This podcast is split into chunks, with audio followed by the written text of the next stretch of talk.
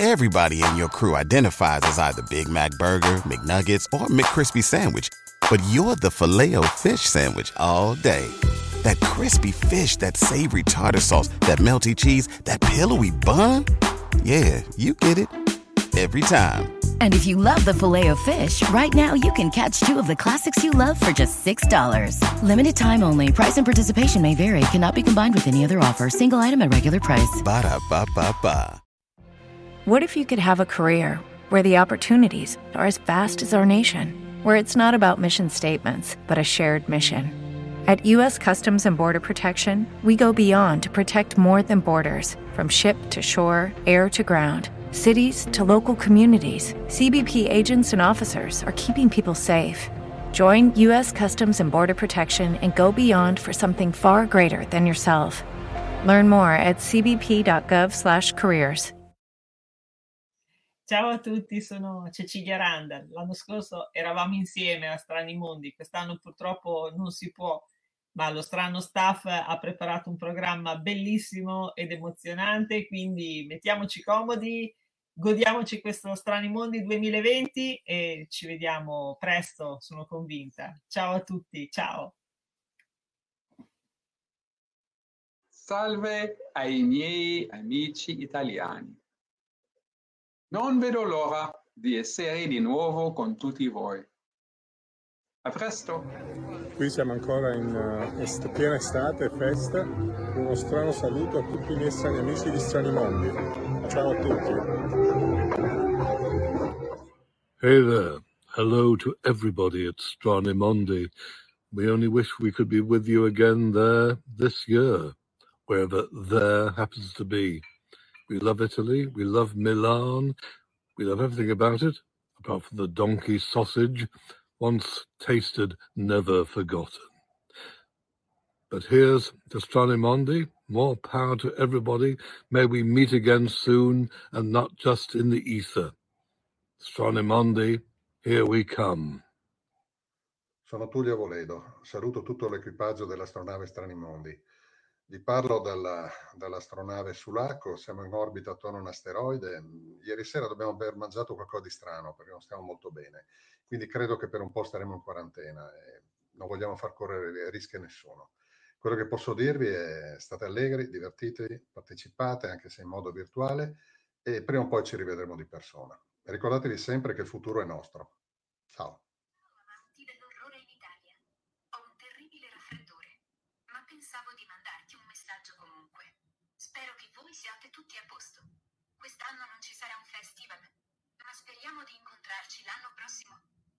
Prossimo libro sarà fuori allora. Non ho idea del titolo italiano, ma sarà piena di sesso, tentacoli e acquari. Ti piacerà un sacco. Stammi bene. Ciao. Un saluto a tutti gli amici di Strani Mondi, spero di rivedervi presto in una prossima edizione, non solamente online ma anche dal vivo. Ciao, a presto! Sono Dario Tonani, un saluto a tutti gli amici di Strani Mondi. Sono contento di constatare che i più strani sono anche i primi a tornare a una quasi normalità di una convention parzialmente in presenza. La testimonianza che il fantastico in tutte le sue declinazioni è sempre un passo avanti, anche se devo dire che la realtà questa volta ci ha tenuto testa. Insomma, fedeli come sempre alla nostra identità di strani e quindi ci vediamo presto. Ciao a tutti.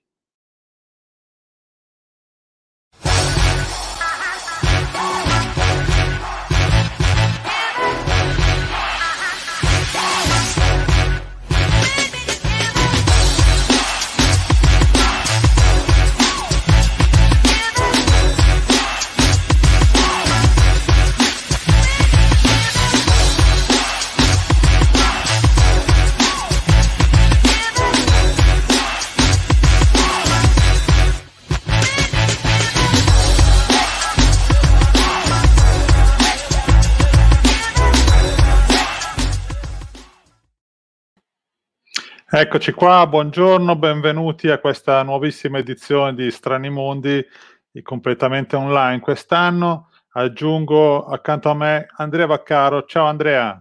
Ciao a tutti. Allora, come avete visto nei video di presentazione che abbiamo eh, utilizzato come introduzione, c'era anche quello di Dario Tonani che diceva noi siamo avanti perché facciamo una versione, siamo tra i primi a tornare a fare una versione in presenza, invece no, perché noi siamo andati ancora più avanti e abbiamo visto che purtroppo le cose più avanti non ci permettevano di farlo. Quindi eh, oggi avremmo dovuto essere alla casa dei giochi, sono sicuro ci sia un sacco di gente davanti al cancello che sta aspettando di entrare, purtroppo non rimarrà chiuso. Eh, c'è anche Andrea Viscusi, a quanto diceva. Ciao Andrea. E invece no, siamo qua online, cercheremo di mostrarvi in questa giornata e anche domani pomeriggio un po' dei libri che sarebbero stati presentati a Strani Mondi con gli autori, con gli editori e aspettandoci da voi le domande sui, nei commenti su Facebook e su YouTube. Andrea. Sì, eh, devo dire che sono insomma, molto contento comunque che questa edizione di Strani Mondi abbia avuto in ogni caso degli ospiti molto importanti. Abbiamo, vi ricordo che sul nostro canale YouTube e anche Facebook potete vedere i video delle quattro puntate di Strani Mondi online e allo stesso tempo che comunque ci sia la possibilità di dare il più possibile lo spazio a quello che è un po' il nucleo insomma, della nostra manifestazione, che sono, che sono, gli editori con le loro nuove uscite, molte delle quali eh, previste proprio in, eh, in, concomitanza con Strani Mondi. Quindi quello che, che, vedremo in questi due giorni è proprio un po' il, me, il lavoro che gli editori hanno fatto in questi, in questi mesi per poi arrivare a questo, a questo, punto, a questo momento. Quindi è un'occasione in ogni caso per eh, avere una visione d'insieme di quello che è il movimento del fantastico in Italia e, e anche in, in, queste, in, condizioni diverse dal solito. Eh, questo è il nostro obiettivo e penso che eh, tutti i nostri ascoltatori potranno eh, testimoniarlo. Allora, come si svolgerà questa giornata? Abbiamo degli slot di mezz'ora ciascuno, eh, quindi saranno 1, 2, 3, 4, 5, 6 oggi e 6 domani, dalle 14.30 alle 17.30. Eh, senza sgarrare, nessuno potrà andare oltre.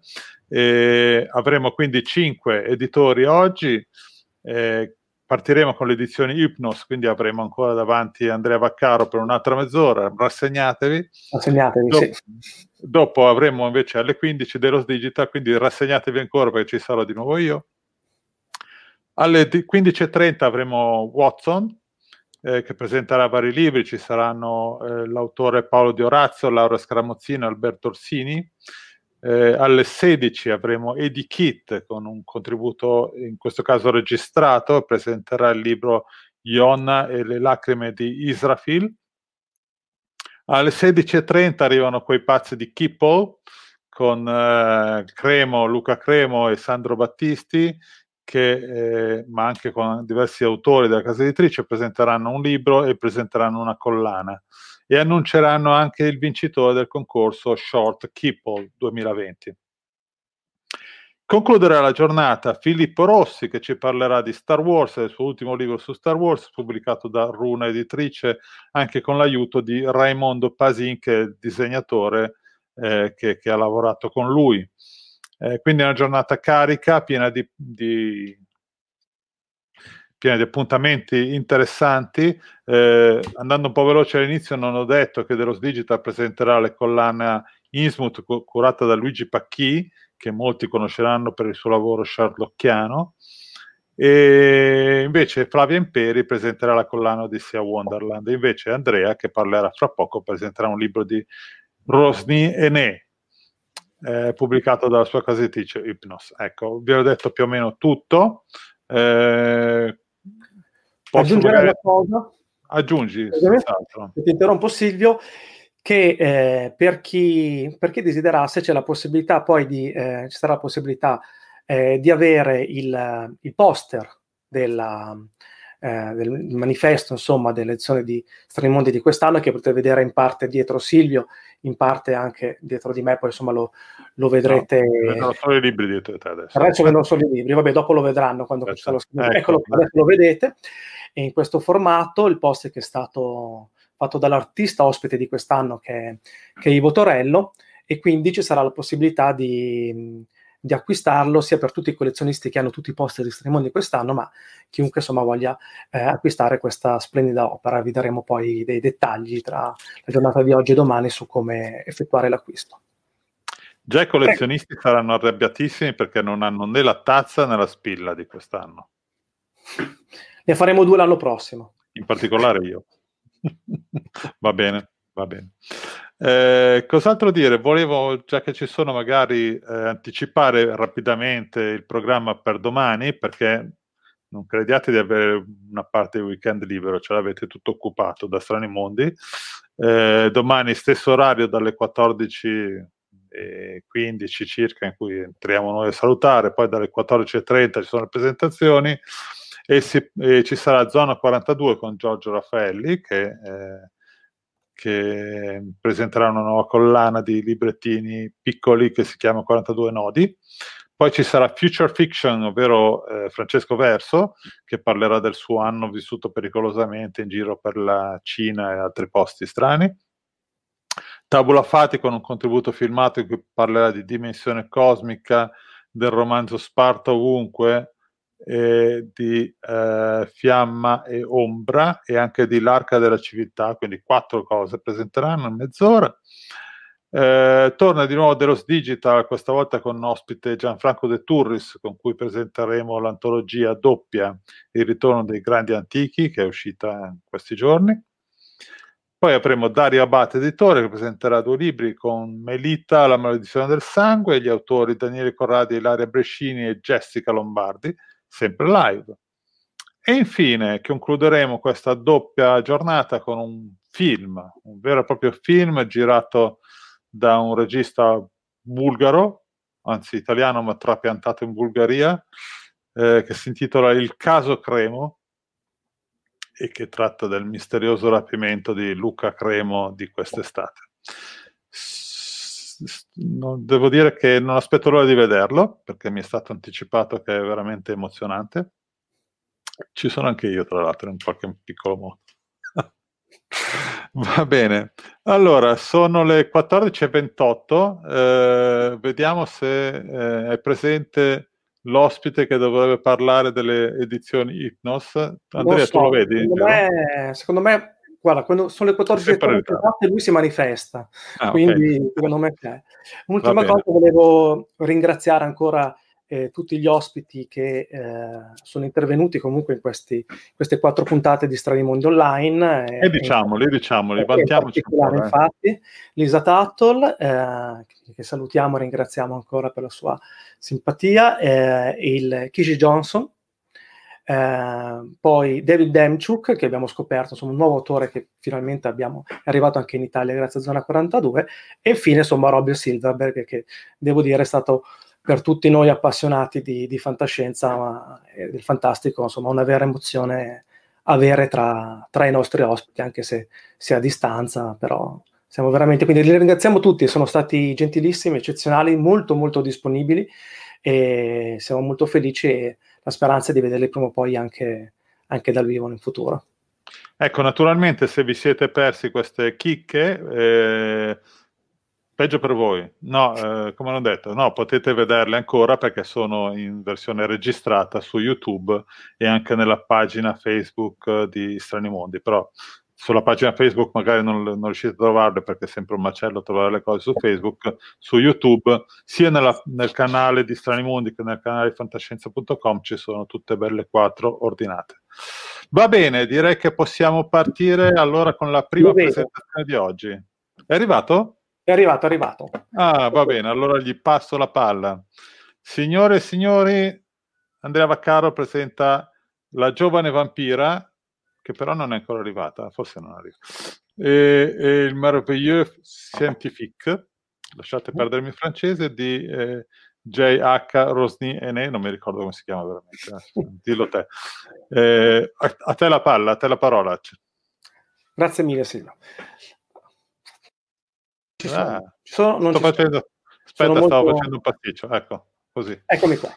Allora, salve a tutti, cominciamo questa due giorni di, di Strani Mondi parlando di questo, di questo libro. Allora, innanzitutto, come, come vedete, sono qui da solo, ma in realtà spero di essere con, con molti amici appassionati che eh, interverranno con domande, commenti e tutto. Quindi farò una breve presentazione, dopodiché conto molto sulla, come si dice, l'aiuto del pubblico.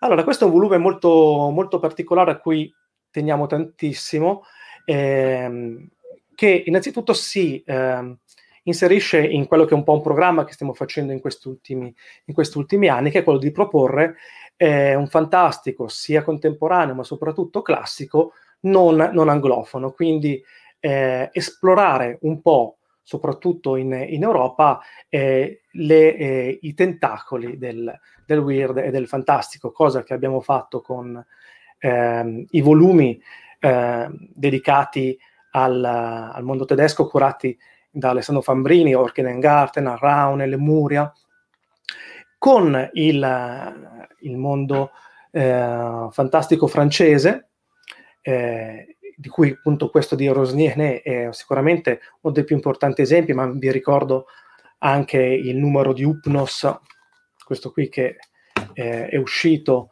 eh, poco tempo fa, e eh, questo punto di Rosnier, la giovane vampira e altri misteri a cura di Elena Forlan con la postazione di Ivo, di Ivo Torello. Eh, continueremo su questa strada, tanto che in, eh, sul prossimo numero della rivista questo è il numero 10 dove c'era il, lo speciale sul fantastico francese. Invece sul numero 12 avremo non proprio uno speciale interamente dedicato, ma eh, un faro molto importante puntato sul fantastico russo.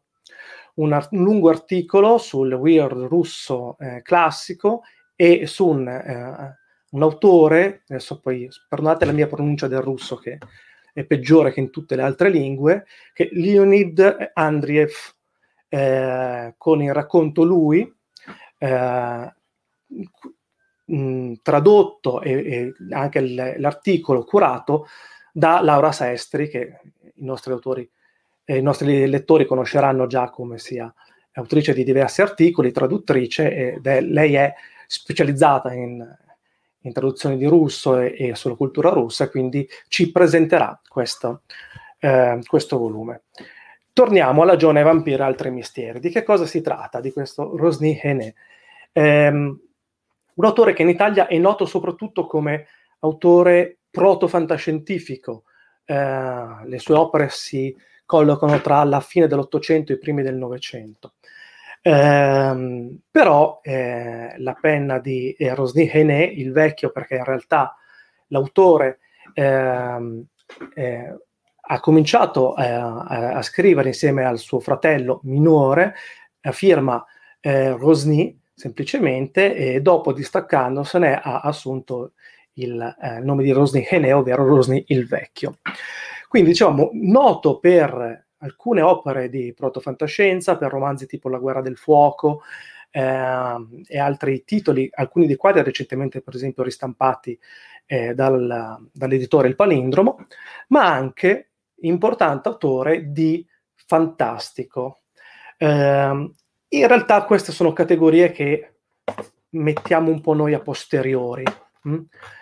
Eh, quello che eh, la, l'intenzione del, dell'autore era in realtà qualcosa di molto più ampio e che eh, si collega in quello che poi nel, mh, mm, nella postfazione del libro con uh, secondo me in maniera molto eh, attenta viene analizzato eh, Ivo Torello ci eh, definisce come merveilleux eh, scientifique scusate il meraviglioso scientifico quindi non c'è, quello che è importante, una dicotomia tra la meraviglia, e quindi l'immaginazione del fantastico, e la scienza.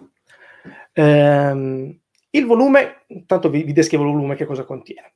Contiene 15 racconti, di cui è il principale appunto La giovane vampira, un, un romanzo breve, poi altri due racconti lunghi o romanzi brevi anch'essi, diciamo delle novelette, le definiremmo, che sono Un altro mondo, una delle sue opere più importanti e famose, e L'assassino sovrannaturale.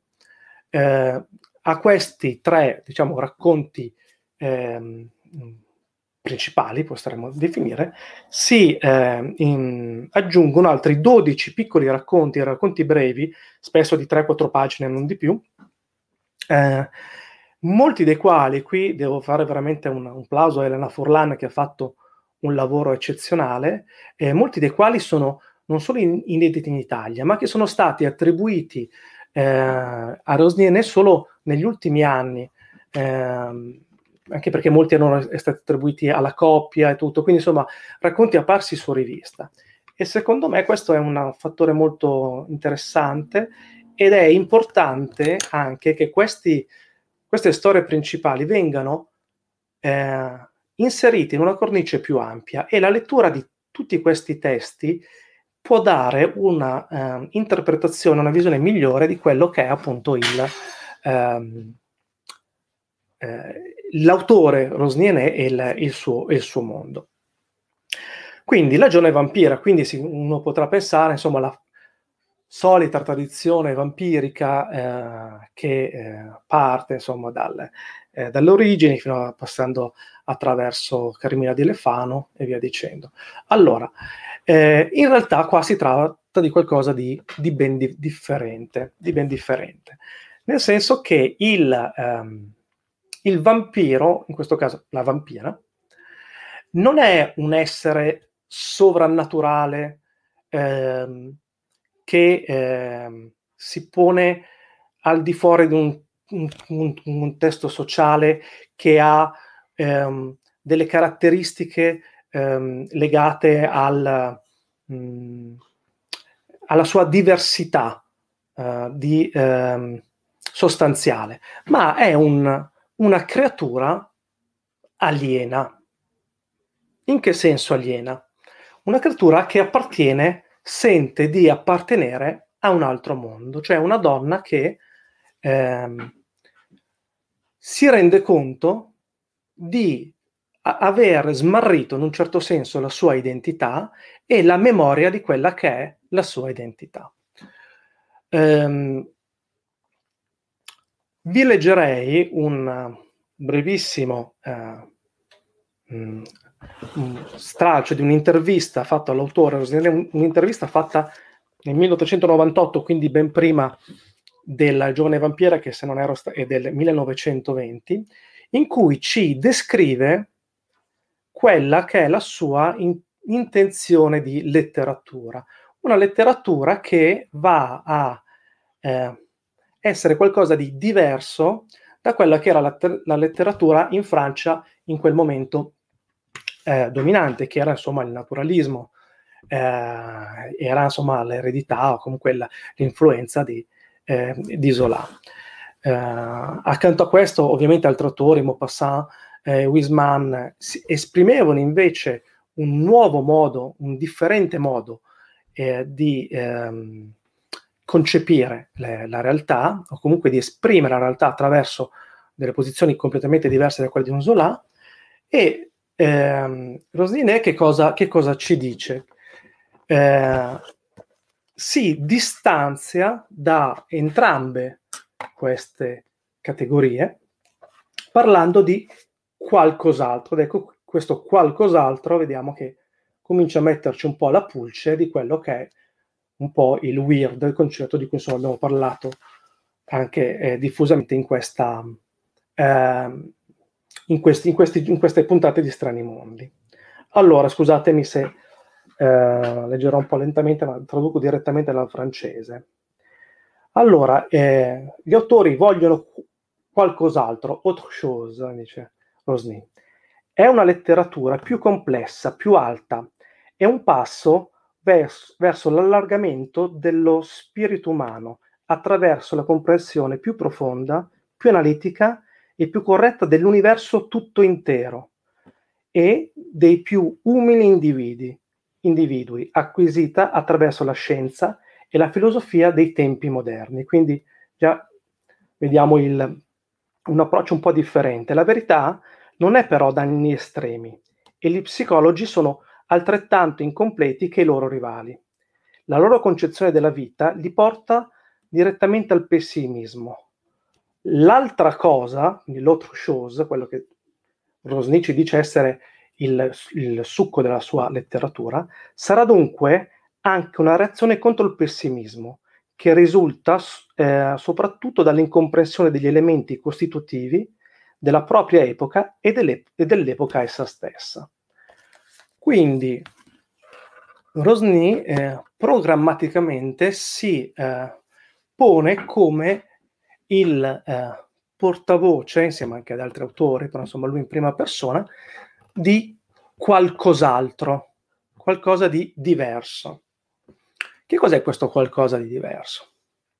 Adesso io vi leggo un passo, mm, un'altra lettura, che poi vi dirò di chi è questo passo. Alcuni di voi forse lo riconosceranno già, ma che esplica alla perfezione quella che è la visione di opere come La giovane vampira e per esempio Un altro mondo, che è incluso qui nella, nella raccolta e che poi eh, è considerato, è, può essere considerato a livello proprio di mh, concezione di Rosny uno dei, dei punti cardine. Che cosa sappiamo del mondo e dell'universo che ci circonda?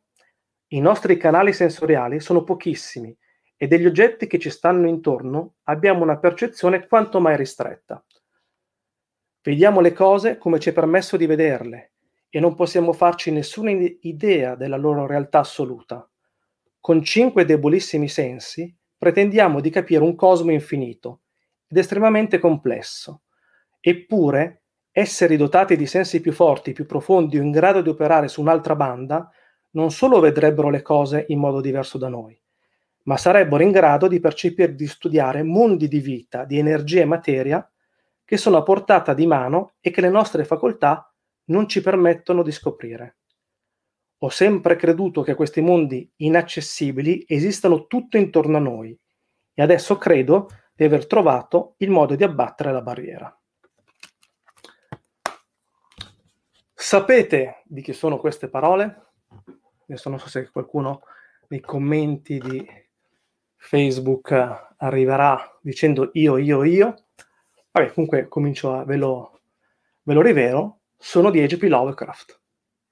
Da, dall'altrove, From Beyond, eh, Lovecraft in insomma, diversi anni do, dopo eh, Rosniene, comunque nelle prime opere di Rosniene, e parallelamente in un, certo, in un certo senso va, brevissimo, vedo che Roberto Quadrio ha subito Lovecraft, giustissimo, eh, ha, detto que- ha riassunto in un certo senso quella che è eh, l'essenza di gran parte delle opere di Rosniene, cioè questo, eh, questa presa di coscienza di voler analizzare, vedere con metodi non scientifici, però eh, eh, con quello che potrebbe essere l'ausilio della scienza, ciò che c'è al di là. Quindi il, il mondo di Rosniene non è da un certo punto di vista un mondo eh, fantastico dell'immaginazione, ma è un mondo della, eh, immagina- della semplice immaginazione, dell'immag- dell'immaginazione scientifica, quindi del meraviglioso scientifico. E perché si parla di meraviglioso scientifico? Perché qui non siamo all'interno della fantascienza, cioè a differenza di un autore tipo Jules Verne, non c'è qui un interesse vero e proprio per la predizione scientifica, per la scoperta di nuovi mondi, ma quello che interessa veramente qui in, uh, a Rosny è analizzare il, eh, la percezione della realtà, il sentimento anche di disagio che a volte deriva real- davanti alla realtà, o, o anche il fascino che noi abbiamo di fronte alla realtà attraverso, quindi il meraviglioso, attraverso però un approccio scientifico, che poi, che cos'è?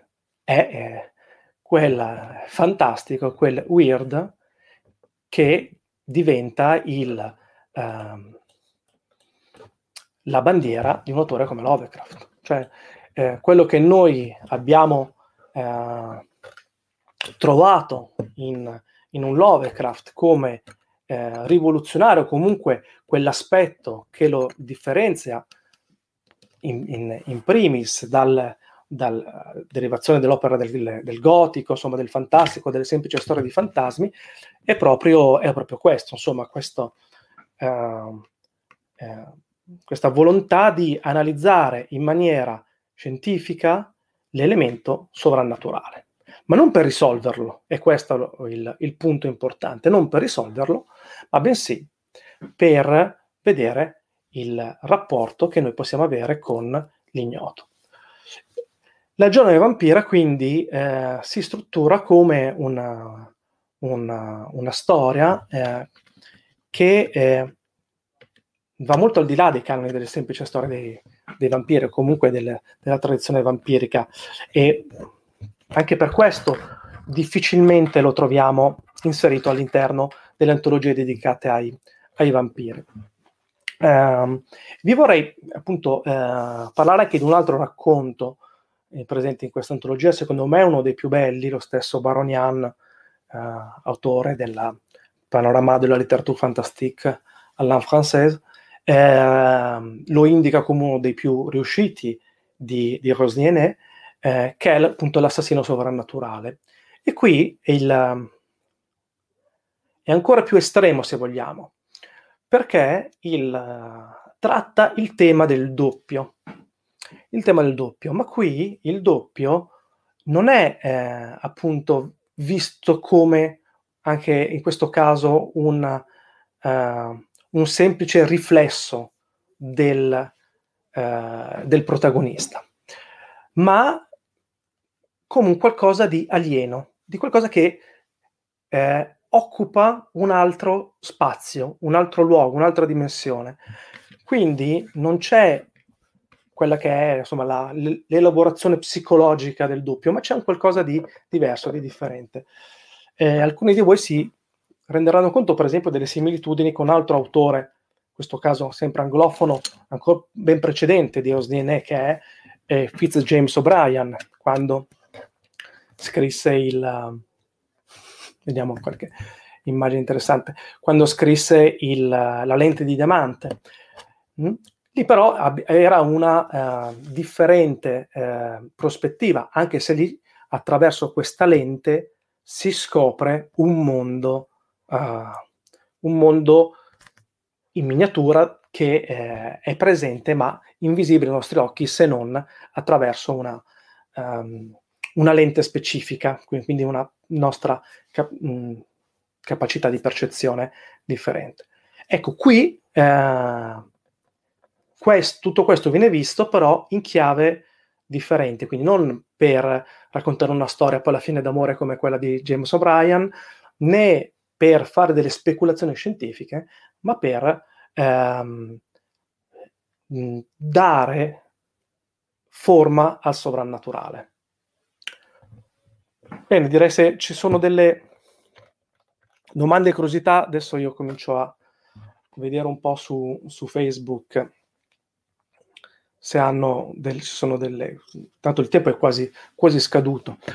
Il volume appunto è, eh, è curato da, da, Elena Furlane che ha scelto tutti i testi. Eh, il, eh, la postfazione appunto dal naturalismo al meraviglioso fantastique, un'evoluzione inaspettata che appunto ci... Le, ehm, la postfazione di, di Votorello. Animula, giustamente ci dice Maria Silva. Il volume appartiene alla collana Impronte, sarà disponibile eh, il, il, 28, eh, il 28 di ottobre, è già preordinabile, prenotabile sul nostro sito, anche su altri siti online prenotabile e sarà poi disponibile anche in, in ebook prossimamente. Um, direi che abbiamo un po' uh, dato le informazioni principali, vediamo se appunto c'è qualche domanda. Direi che per adesso sono tutti in ascolto i nostri. Hai dei punti di contatto con l'approccio al, ur, al sovrannaturale urbano malieno di Fritz Leiber? Sì, secondo me sì. In realtà appunto eh, Leiber è, è considerato uno dei principali lady Lovecraftiani proprio per questo suo approccio scientifico al fantastico.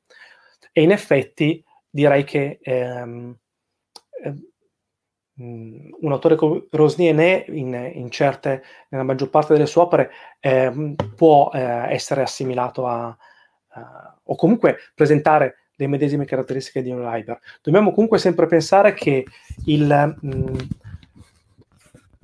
soprattutto in questo periodo il, la differenza tra scienza e sovrannaturale, cioè, le, non, non, cioè non c'era una dicotomia così estrema. Giustamente anche da un certo punto di vista si eh, in, poteva individuare il sovrannaturale come l'ignoto, cioè quindi un qualcosa che non, eh, a cui noi non riusciamo a accedere, un livello in realtà a cui noi non riusciamo a accedere, che è poi anche in gran parte la materia per le storie di fantasmi. Eh, però quello che importa qui di Rosnier è proprio la volontà anche di fare qualcosa di diverso. Rosnier è figlio del naturalismo, cioè senza Zola noi non avremmo Rosnier, ma forse potremmo dire non avremmo neanche Lovecraft. Comunque sicuramente sì, eh, l'osservazione di Emanuele è corretta. Fritz Leiber è uno di quegli autori che ha continuato questo tipo di tradizione eh, e che, eh, che, per esempio Baronian parla di René, eh, di Rosniené e di Maurice Renard eh, come del fantastico neorealista. Ecco, forse la parola è un po', um, un po troppo forte. Giustamente Ivo Torello ci dice più che di soprannaturale parlerei di naturale non ancora indagato. Sì, infatti come dicevamo appunto il, eh, la differenza che all'epoca proprio la scienza eh, presen- non presentava questi confini così definiti rispetto al sovrannaturale, no? quindi al fantastico. Però la cosa importante è che lo SDN sa ed è conscio, e poi lo dice anche in un'altra intervista che adesso poi non ho qui modo di, ehm, di leggere o comunque ehm, dice proprio dell'intento di, voler, di non voler creare delle fantasie scientifiche, eh, ma di voler eh, parlare del meraviglioso. Però l'approccio è proprio, è proprio questo. E quando giustamente il, um, la giovane vampira ci eh, confessa di non ricordare delle cose che aveva fatto e di eh, ammettere di non essere da un certo punto di vista più se stessa, questo genera anche quell'inquietudine che spesso è il, uh, il pane insomma, della letteratura weird e fantastica. Quindi un volume eh, molto eh, interessante sotto tanti punti di vista, quindi sia per la storia de- della letteratura, ma soprattutto ci tengo a dirlo, per la qualità.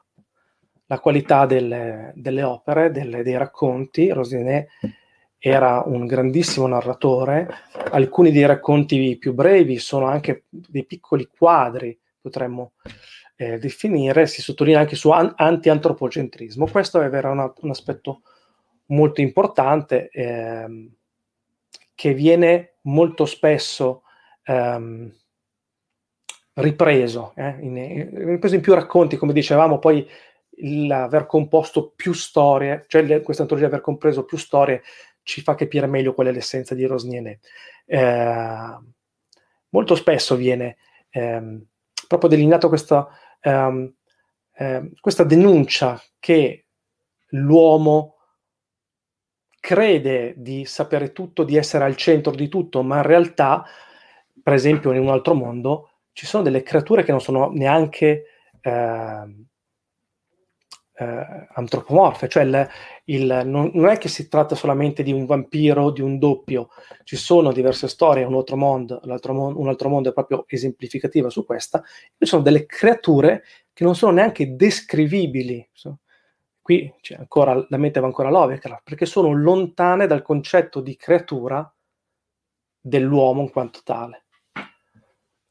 Quindi una, una modernità, secondo me, estrema questo, di questo autore e una serie di, di storie, 15 storie, veramente di altissimo livello e che ci aiutano a comprendere meglio che è la forza e la versatilità di un weird, di un fantastico eh, che noi conosciamo magari in uh, meno proprio perché non appartengono a quel filone anglofono che così tanto successo ha avuto tra noi.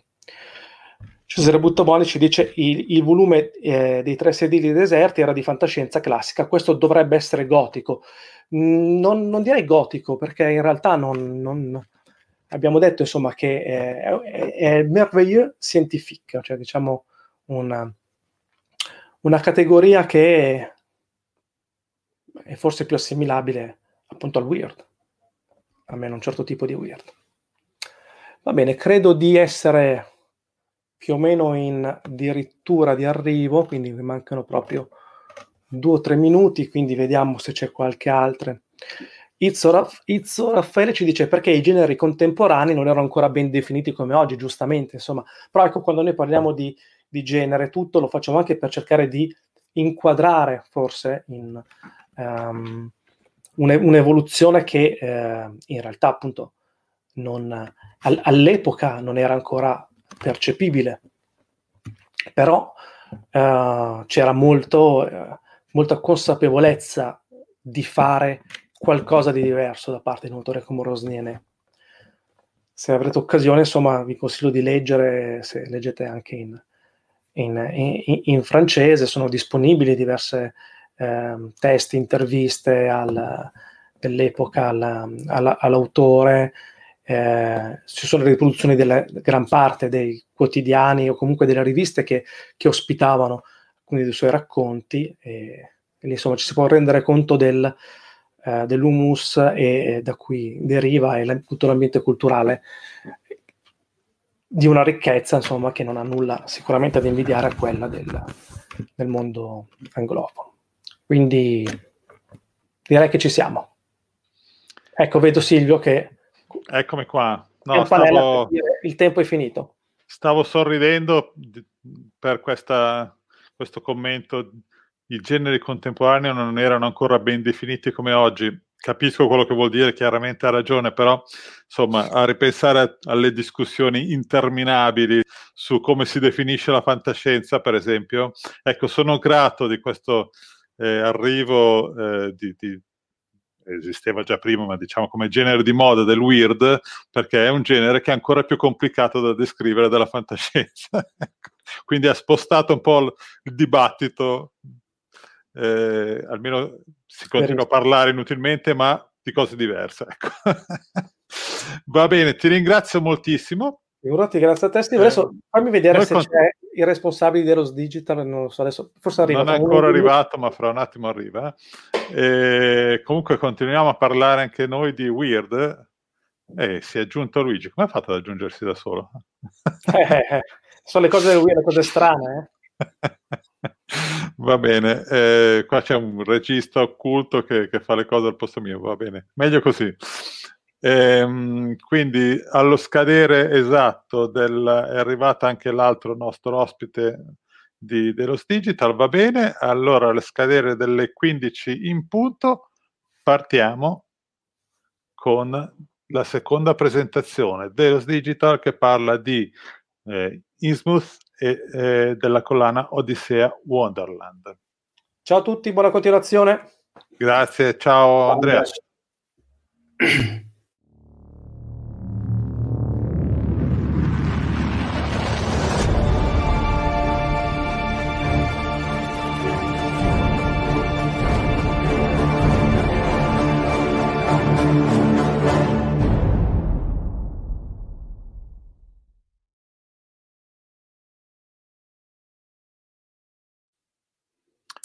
Eccoci qua, ciao Luigi.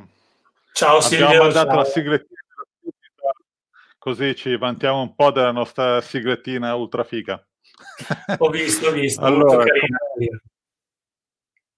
abbiamo anche in linea Flavia Imperi con cui parliamo dopo, intanto la salutiamo. Ciao Flavia, adesso ti tolgo un attimo, poi parliamo anche di te.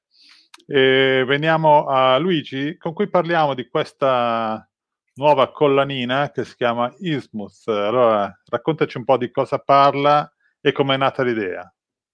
Ah, sì, intanto eh, un cordiale saluto a, a, tutti, anche un ringraziamento all'organizzazione per avermi concesso questo spazio che spero possa fornirvi alcuni elementi interessanti su, sulla nuova collana Ismut di Deros Digital. Eh, mi scuso peraltro se non, non, potrò rimanere collegato fino alla fine di questa giornata, ma tra qualche ora devo anche coordinare la due giorni del convegno virtuale di, di uno studio in Holmes eh, che eventualmente potete seguire sul canale YouTube della Sherlock Magazine dalle 18.30 o anche sulla pagina del gruppo Facebook, sempre su eh, Sherlock Magazine. Eh, per cui eventualmente iscrivetevi per ricevere le notifiche dei nostri live streaming anche in ambito sherlockiano. Sapete che io mi occupo eh, digital della collana sherlockiana e, e supporto Mondadori per la collana eh, Giallo Mondadori Sherlock. Però veniamo a parlare di, di Innsmouth, eh, che come sapete ovviamente è questa città immaginaria Lovecraftiana che è descritta nel, nella storia la, eh, la maschera di Innsmouth, che è uscito nel 1936. E, e con, con, questa nuova collana eh, dal nome omonimo eh, la vorrei erigere un po' come capitale della narrativa weird. Eh, è un genere, abbiamo visto, ad ampio raggio, che propone poi eh, storie che dalla normalità vanno a confluire improvvisamente su eh, elementi mh, mm, stranianti che non sono riconducibili alla realtà. E quindi con Ismut in realtà, come abbiamo anche accennato durante diciamo, l'introduzione di questa collana, a chi aveva iniziato a mh, mm, essere interessato, il lettore mh, mm, passa da questo da un momento all'altro da quella tranquilla, chiamiamola comfort zone, a una weird zone, una, weird zone fosca, eh, talvolta anche terrificante, mm, ma sicuramente mh, straniante. Um, quindi con Ismut vogliamo creare una collana di letteratura weird che è un genere difficilmente catalogabile e, che ha come capostipite eh, Howard Phillips Lovecraft, e, naturalmente come, eh, come punto di riferimento, mh, le storie di Ismut hanno in sé un elemento soprannaturale, la cui sensazione eh, da parte del lettore viene percepita mentre si inoltra nella, nella narrazione. Mm, sono racconti che troverete intrisi di, ignoto, di oscuro, eh, certamente alcuni con caratteristiche molto più eh, dalle radici Lovecraftiane, diciamo, e che però si sono espanse nel tempo anche grazie a opere di molti altri autori, eh, Franz Kafka, Bradbury, Leibert abbiamo nominato prima, io aggiungerei anche James Ballard, Stephen King.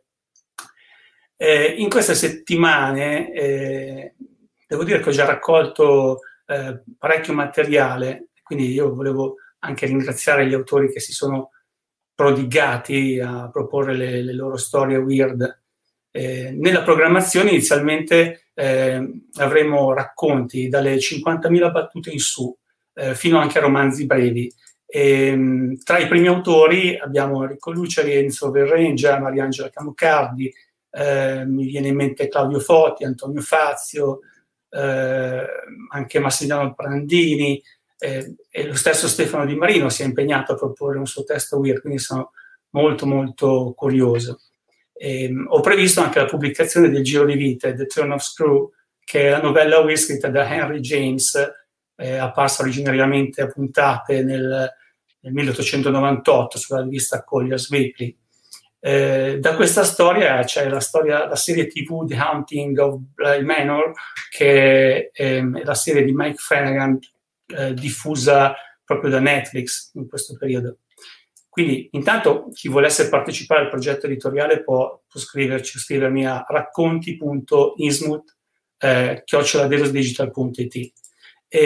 se Silvio è d'accordo farei, ehm, farei vedere le, le, prime copertine, il primo, eh, il primo titolo eh, forse l'abbiamo già visto, posso anche metterlo in linea anch'io se vuoi Silvio, ehm, è appunto eh, Chiudere il giro di Enrico Luceri ehm, che è un autore di gialli classico, eh, ha scritto molti romanzi come Buio come la cantina chiusa nel Giallo Mondadori nel 2013, aveva vinto il premio Tedeschi nel 2008 con Il mio volto uno specchio e poi tantissime altre, altre cose. Ehm, quindi questa è la, la prima diciamo, copertina eh, che, ehm, che, riguarda questa nuova collana. L'uscita è prevista il 27 ottobre. Ehm, poi abbiamo come secondo titolo I giorni della crisalide di Enzo Berrengia, eh, che è un altro autore diciamo ben noto nel nostro ambito. Ehm, abbiamo successivamente Mariangela Camucardi, che così come il titolo dice l'atteso, anche lei era abbastanza in attesa come eh, scrittrice per questa per questa collana e invece il terzo numero sarà proprio un suo racconto lungo eh, molto Lovecraftiano direi, molto Lovecraftiano. Quindi vi invito poi a, a seguirci su Delos Digital ehm, sul sito delos.digital oppure su delostore.it per seguire queste uscite che si susseguiranno eh, nel corso delle settimane. E poi abbiamo Claudio Foti con Canyon, Canyon Diablo eh, altro titolo direi piuttosto, piuttosto interessante. Eh, quindi questo diciamo è un po' eh, il, il, programma dei, dei primi eh, quattro numeri della, della, della nuova collana ehm, e a questo punto direi che è dopo anche eh, come dire eh, spiegare forse cosa potrebbe essere il weird nella, nella nostra eccezione, accezione. Eh, come sapete è molto difficile arginare questa, questa cosa, così come dimostrato anche poco fa. Sulla, sulla, definizione del weird c'è nella terza puntata di Strani Mondi Online c'è stato un panel con Andrea Vaccaro, che è l'espertone di Weird italiano, e con Giorgio Raffaelli, eh, che ne hanno discusso per un'ora su, erotti forse, su cosa sia il weird, molto interessante tra l'altro. Tra tutte le definizioni, quella che mi è piaciuta di più è stata quella che, hanno, che aveva dato Giuseppe Lippi, cioè... Ci voglio tornare su questo. Se non è fantasy, non è fantascienza e non è horror, allora vuol dire che è weird. Ecco, per esclusione. Ecco, io questa, questa, cosa, Silvio, la vorrei proprio ribaltare come paradigma, no? Per cui, secondo cui, come diceva il buon Lippi, quando non è fantascienza, non è fantasy, non è horror, è weird. Eh, io invece vorrei vedere, invece, weird come una macro area in grado di contenere più generi, tra cui anche i tre appena descritti. E l'importante è che all'interno di, di, una, di una narrazione in cui la normalità del quotidiano eh, diciamo, eh, il quotidiano rappresentato all'interno di un preciso periodo storico temporale, quindi eh, sia esso del passato, del presente del futuro, ecco, in quel particolare quotidiano eh, avviene qualcosa di straniante che sfalsa e sorprende, ma non soltanto il lettore, ma anche i personaggi che, che fanno parte del racconto immersi nella, nella loro realtà. Ecco, mh, mm, non a caso eh, consideriamo anche storie weird quelle di serie tv come i confini della realtà.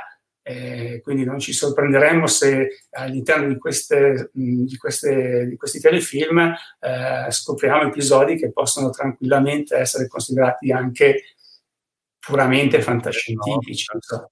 Quindi io eh, so che questa visione potrà turbare molti animi, per cui eh, la, la lascio nella, nella zona diciamo, di discussione e, e, però mi dà anche lo spunto per eh, così eh, spiegare perché poi ci saranno alcune scelte particolari all'interno della collana che, che già prevede una ventina di titoli da qua in avanti e, e per la quale ringrazio tra l'altro tutti eh, gli, gli, autori che, che, si sono prodigati a spedire il materiale eh, sul quale sto eh, così eh, lavorando per, per, capire meglio quale tipologia di racconto pubblicare piuttosto che, che, che meno. Ecco, se, ehm, se, volete partecipare a questo nuovo progetto editoriale, eh, vi ricordo che l'indirizzo è racconti.ismut.it e, e, e, niente, insomma, non, non correte a spedire il materiale il giorno stesso perché comunque la collana andava avanti nel tempo, mi sono accorto che molti autori avevano, diciamo, la, l'esigenza di, di, contattarmi al più presto, forse pensando che fosse un'antologia che doveva uscire su, su carta, in cartaceo, e quindi ehm, non è così, andiamo tranquilli, la selezione prosegue anche nei prossimi eh, mesi e pian piano eh, mi auguro che possa crescere come è cresciuta tra l'altro Sherlockiana che ha superato il numero 300 già qualche mese fa. Eh, Senti, quando esce il primo volume? Con che cadenza usciranno quelli successivi? Allora, eh, allora, inizialmente il primo volume è previsto per il 27 di ottobre e, e, ho programmato le prime quattro uscite, che sono quelle che abbiamo visto anche come copertina, a distanza di 15 giorni l'una dall'altra. Eh, non è escluso che mh, potremmo eventualmente anche ravvicinare per alcuni periodi queste uscite, magari proprio mantenendola come sherlockiana, una collana che, che mantenga la, la, la, presenza settimanale su, su, sui nostri cataloghi. Intanto, come vedi, volevo far notare che mi sono trasferito a Innsmouth, qua dietro di me. mi sento un po', come dire, preoccupato. Eh, devi stare molto attento, molto pericolose. molto pericolose. Non so, io in realtà mancano ancora due minuti, eh, però insomma quello che c'era da dire l'abbiamo, l'abbiamo detto e, e sviluppato. Quindi abbiamo detto che saranno soprattutto autori italiani con qualche diversione eventualmente in autori stranieri. Eh, è una buona opportunità per gli autori, quindi per farsi sotto e pubblicare un po' di weird in versione breve, io poi, come sai, sono un amante del, del formato del racconto, del racconto lungo, insomma, che nella fantascienza, secondo me, dà eh, forse anche il massimo, almeno da un certo punto di vista, e credo che anche nel weird abbia una, un'ottima possibilità di dire cose interessanti senza dilungarsi eccessivamente. Eh, va bene, quindi allora Luigi, bocca al lupo con questa collana. E in bocca al lupo a Viva il lupo. Viva il lupo. E quindi ti salutiamo, ti diciamo intanto anche buon lavoro con il tuo convegno sherlockiano di questa sera. Grazie e diamo, e diamo, invece il benvenuto a Flavia Imperi, eccola qui. Ciao, ciao. Luigi. Ciao, ciao, Flavia. ciao a tutti. Che ci parlerà di un'altra collana sherlockiana, di sì, Sherlockiana, dell'Ossiana, eh, di cui ha appena preso le redini, ma è una collana in realtà che usciva già da un po', che è Odissea Wonderland. In cosa consiste ecco questo Wonderland?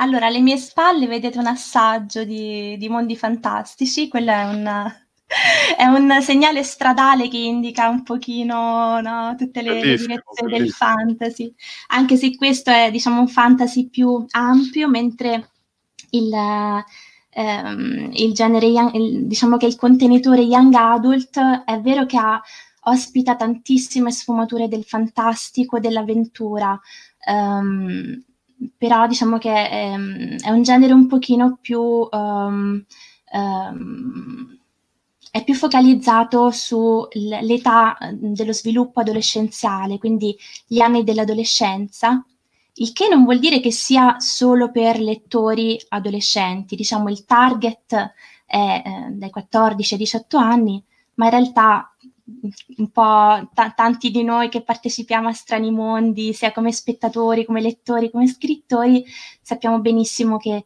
eh, c'è sempre un adolescente no, dentro di noi, quindi lo possiamo mantenere eh, eh, non solo vivace, vivo, ma dargli anche belle, belle storie da leggere. Eh, quindi Odissea Wonderland è una, appunto una, una collana eh, Delos che mh, in realtà esiste già dal eh, 2017. Io ho appena preso le briglie, quindi sono appena subentrata e, mh, in questa avventura nuova per me.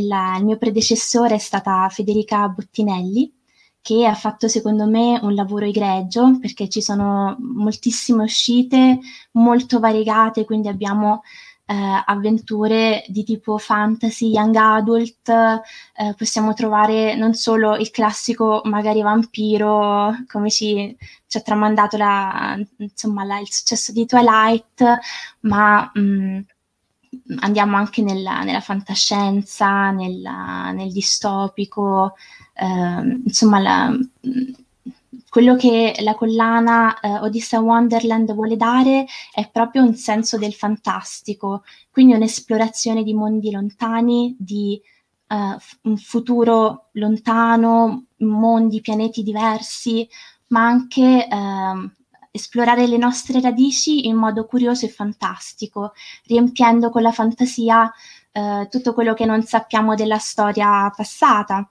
E un esempio che vi faccio scusate, sono un po' emozionata, è la saga di Mu eh, di Veris Giannetti, che è un bravissimo autore, scrittore ravennese. E eh, peraltro l'ho sentito stamattina e insomma mi ha, mi ha annunciato, ho saputo che, che, arriva anche un nuovo libro. Eh, insomma, adesso prenderò, ci arriverà anche una, una, nuova puntata della sua saga ed è la saga di Mu. Um, siamo 10.000 anni nel passato, quindi un tempo così lontano da far venire veramente i brividi, e seguiamo le avventure di, dei ragazzi in un continente chiamato Mu, che ovviamente non, non esiste sui, sui mappamondi moderni, non lo potete trovare su Google Map, lo potete trovare nella nostra, nella nostra collana. E, um, questi ragazzi sono quelli che poi un giorno passeranno al mito eh, diventeranno per esempio Viraco, Cha, Quesco, Tal, quindi eh, un giorno le loro avventure verranno ricordate eh, come quelle di divinità e noi invece li vediamo come ragazzi in carne e ossa con le loro vicissitudini. E secondo me questo è ehm, veramente la, la, potenza dell'immaginazione che va a creare, a, a, a raccontare storie mh, diciamo che altrimenti non raggiungeremo mai, ecco, con, con la storia eh, ufficiale, con la storia. E, um, un altro romanzo molto interessante, eh, sono tutti bellissimi, però la, I guerrieri della sposa del sole di Vivi Coppola, e, um, ci porta invece, eh, è quel tipo di fantasy dove si parte da una um, da una situazione diciamo normale e poi c'è una porta verso un mondo fantastico. Quindi c'è la protagonista che è una ragazza di nome Arlette che per, uh, purtroppo perde il, il carissimo nonno e per una promessa decide di portare le ceneri in cima a una montagna che appunto viene chiamata la sposa del sole e ehm, una volta arrivata in, mont- in, cima a questa montagna, che è un luogo abbastanza pericoloso e pieno di leggende, eh, entra in contatto poi con un'altra realtà, con un popolo molto antico che è collegato poi alla sua storia. E, um, altri, sono tantissimi gli autori perché sono già 19 uscite, la, la prima che curerò io sarà la numero 20 e, ehm, Quando esce il primo curato da te? Allora, eh, sono entrata proprio da pochissimi giorni, quindi non ho ancora una data, ma ho nel calderone che bollono in pentola già diverse storie interessanti, sia da parte degli autori già, che fanno già parte della collana, eh, sia eh, ci sono tantissimi autori anche molto giovani, che insomma diciottenni, diciassettenni, che mandano storie e secondo me hanno una freschezza incredibile. Oh, sì, dimmi. Volevi dire qualcosa? No, eh, trovo che queste storie che descrivi hanno un po' quel senso di meraviglioso che aveva la fantascienza, comunque la letteratura fantastica, eh, un po' alle origini, no? Poi è diventata in qualche modo più seria, ha perso un po' questa capacità di divertirsi, non ovviamente sempre, ci sono tantissime eccezioni, però parlando di così, di concetto generale. E anche per esempio questa idea di, del continente Mu no? è una cosa che richiama molto fantascienza degli anni 30, 40, così, eh, questi viaggi straordinari, questo tipo di cose. Quindi mi sembra in qualche modo forse anche che eh, pubblicando letteratura per ragazzi o comunque ragazzi grandi, insomma, non per bambini, ma ragazzi, adolescenti, così si sta forse educando una nuova generazione di lettori del fantastico, quindi la trovo una cosa particolarmente interessante. Sì, poi in realtà i lettori della nostra collana, in generale dello Young Adult, eh, hanno, sono un po' di tutte le età. Io, sì, certo. io stessa non ho, ho passato i 18 da, da un pochino, e, ma rimane uno dei miei generi assolutamente preferiti, come potrete immaginare. Infatti sono felicissima di questa nuova avventura e eh, ho in mente già parecchie idee per vivacizzare la collana e una cosa che voglio fare è coinvolgere molto di più i lettori in modo più attivo. Infatti ho, ho appena inaugurato una pagina Facebook eh, freschissima, l'ho aperta giusto ieri, infatti eh, non è ancora molto ricca di contenuti, ma se la, la vorrete seguire si chiama sempre Odissea Wonderland come la collana e, mm, e ospiterà di volta in volta sia le novità e sia mh, mm, il, delle informazioni, delle curiosità sulle uscite del passato di questa collana. E, mh, mm, in futuro eh, creerò anche una pagina Instagram ehm, che è, dovuto per, un, per noi, la young adult lo esige assolutamente. Sì, anche se credo che i giovani adesso usino TikTok, perché Instagram è già un po' per eh, boomer. Ci attrezzeremo anche per quello, un gradino alla volta dal Giurassico a, al 2020 ce la faremo. e, ehm, poi quello che voglio fare invece con gli autori, voglio mh, mm, una opportunità che mi dà questo ruolo di curatrice è quello di scovare anche nuovi talenti, scrittori in erba o anche scrittori grandi che non hanno ancora fatto però il vero passaggio alla, all'editoria insomma seria.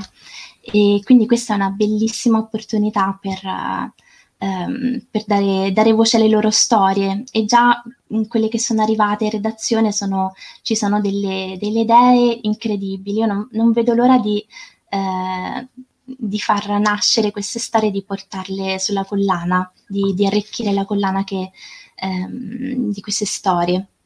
E Senti, si parla, si, si parla, sì. Certo, si parla naturalmente di romanzi, giusto? Perché comunque sì. Odissea è una collana è una, me- una macro collana dedicata ai romanzi. E da che lunghezza in su, diciamo? Sì, diciamo, diciamo um, romanzo, romanzo classico, quindi diciamo dalle 120.000 cartelle. Uh, non c'è un libro... 120.000, carte... 120.000 battute. Uh, battute. No, battute... no, 120 cartelle. No? È l'emozione. Sarebbe un pochino lungo. Ci sono sicuramente delle saghe che ci arrivano. Vabbè, 120 cartelle, quindi va bene. E quanti, quanti volumi pensi di pubblicare in un anno, tipo? Allora, inizialmente il primo step è riportare la collana a un'uscita mensile, che visto che adesso langueva un pochino, e, ehm, e, lo step successivo sarà quello uh, di, di, avere due uscite eh, mensili, quindi una, ogni 15 giorni, ma servirà un pochino per ingranare, per, per arrivare. E io spero di creare anche eh, che si crei un meccanismo virtuoso per cui poi si crei un bel giro di autori eh, propositivi e per questo ho intenzione in realtà anche di eh, organizzare in, un futuro abbastanza vicino delle, um, eh, dei contest letterari e uh-huh. per fare anche delle antologie, antologie quindi racconti eh, sia di autori eh, già noti, già, che hanno già pubblicato, sia di puri emergenti che magari prima di eh, imbarcarsi con il romanzo, che comunque è un'avventura molto strutturata, che richiede tanta tecnica, eh, possono eh, mettersi alla prova con il racconto. Eh, che è, è, tecnicamente è anche più difficile del, del romanzo perché bisogna eh, fa, eh, catturare subito il lettore, portarlo in un mondo in pochissime righe e affascinarlo e dare anche una chiusura. E, però sicuramente a livello di mole di lavoro è, è, è meno, meno di un romanzo, certo. No, è una buona idea sicuramente, mm-hmm. anche per selezionare e far conoscere nuovi nomi eh, che poi possono fare il passo successivo sul romanzo, insomma. Va bene. Va bene, eh, domande qua non ne vedo. Un, eh, Elena Rovanello dice che belli questi cartelli che hai dietro ed effettivamente veramente belli. Vedo Tatooine, Terramare, Ursula Le Guin, Fantasia di La storia infinita. Storia infinita, il mio libro preferito di sempre, anche se non è proprio Young Adult, un non gradino capire. Quello Abbiamo sotto non riesco a capire cosa c'è scritto. Middle Earth, Ah, Middle Earth. Eh, di qua c'è Aguillon del, del bellissimo film, eh, eh, come si chiama? Eh, Lady Hawk. Ah, Poi sì. abbiamo Hogwarts Hogwarts, immancabile. Le strade del re sono della saga di Jonathan Strange e Mr. Norrell, che personalmente adoro, anche se eh, anche qua siamo con protagonisti adulti, fine eh, inizio 1800, ma un fantasy meraviglioso. Eh, Goblin City dal la- classico Labyrinth. Poi abbiamo Svalbard da Queste oscure materie di Philip Pullman. Eh, Westeros e Stormold. Sono una dozzina di mondi. Bello, ma l'hai fatto tu? L'hai È fatto un tu regalo o di matrimonio, eh, Ah, siccome bellissimo. matrimonio e stile fantasy, libri, tema libri fantastici, e questo era un po' il eh, portabandiera, diciamo, il segnaposto numero uno. Bellissimo. Senti, c'è una domanda. Sì. Hai, hai solo un, un minuto o due per rispondere. Giulia chiede cosa ne pensi di Wattpad, se c'è qualche penna interessante per Allora, lo Young Adult. Assolutamente, eh, io noto che in Wattpad eh, ci sono penne interessanti che girano, c'è tantissima fanfiction di qualità e il problema di Wattpad è che è un calderone mh, pieno di, di tutto e, e quindi è difficile orientarsi, e però sicuramente è un'ottima palestra per, per gli scrittori in erba. E, mh, non è detto che un'idea nata per Wattpad poi non possa diventare un giorno un romanzo eh, da pubblicare con casa editrice, anzi è un'ottima palestra come tutti i contest che ci sono online. Io stessa ho iniziato come autrice così, tramite un contest. Peraltro la mia madrina fu Pa- Paola Baraldi, che adoro come autrice di Young Adult eh, contemporaneo. E, mm, e, scusate, Barbara Baraldi, Sì, vabbè, certo. ho i lapsus. Va bene, va bene. Allora, quindi- vabbè. Non abbiamo detto un porte, detto. le porte di Odessa Wonderland sono aperte, Sono insomma, aperte. i portali magici. Eh, quindi abbiamo parlato di queste due collane dello Digital, entrambe collane ebook, un dettaglio che non abbiamo detto che a qualcuno magari fa stor- storcere il naso, ma insomma bisogna adattarsi anche al nuovo. Eh, con- abbiamo parlato con Luigi Pacchi di Innsmouth, abbiamo parlato con Flavia Imperi di Odissea Wonderland e ti ringrazio moltissimo Flavia. Grazie metto la sigla e poi vi mando a parlare con Ivan Alemanno di Watson.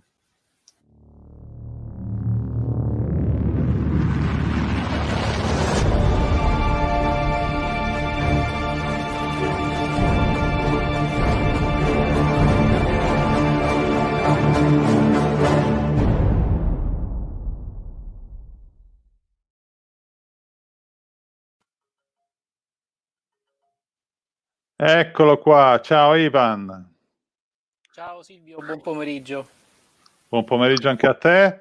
Allora, siamo qua con i tuoi ospiti che sono Laura Scaramuzzino, eccola qua, ciao Laura. Ciao, ciao a tutti. La- Laura è molto, eh, Eh, è molto weird. male. Mm, si vede Eh. un po' male, mi spiace, ma non ho la webcam che funziona con l'esterna del PC, ho solo questa, quindi si No, vede ma così. si vede, si vede benissimo, sembri un, un fantasma di quelli de- proprio da film horror, quindi va bene.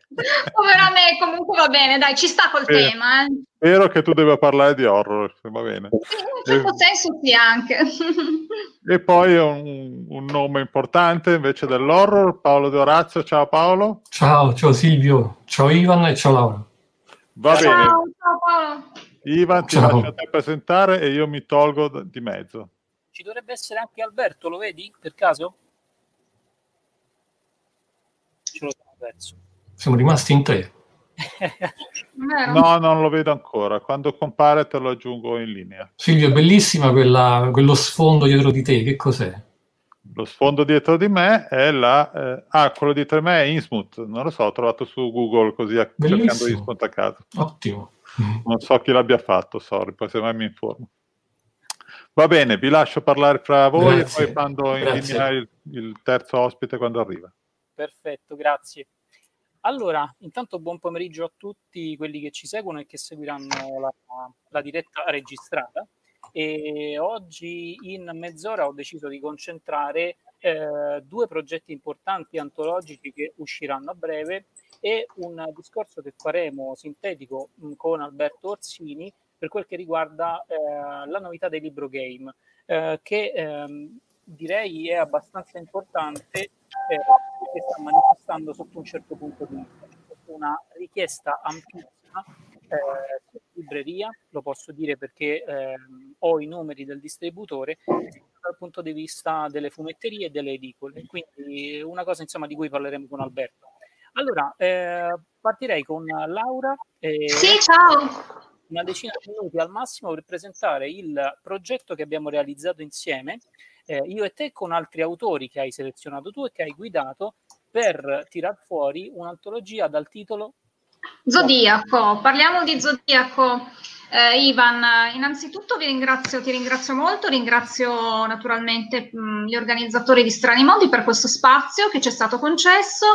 Eh, brevemente, Zodiaco una, nasce da un'idea che ho avuto improvvisamente circa un anno e mezzo fa. Mi sono detto, visto che comunque è interessante a volte no, analizzare eh, un fenomeno popolare in chiave fantastica, perché non provarci proprio con lo zodiaco, che si è fatto con molte cose, con il folklore, con altri argomenti, altre tematiche, e ho pensato che sarebbe stato interessante e divertente farlo con, zodiaco, con lo zodiaco stesso, ma non solo quello occidentale, anche quello cinese, perché appunto mi sembrava che nell'ambito appunto delle, delle case editrici che si occupassero del fantastico questo lavoro non fosse ancora stato fatto.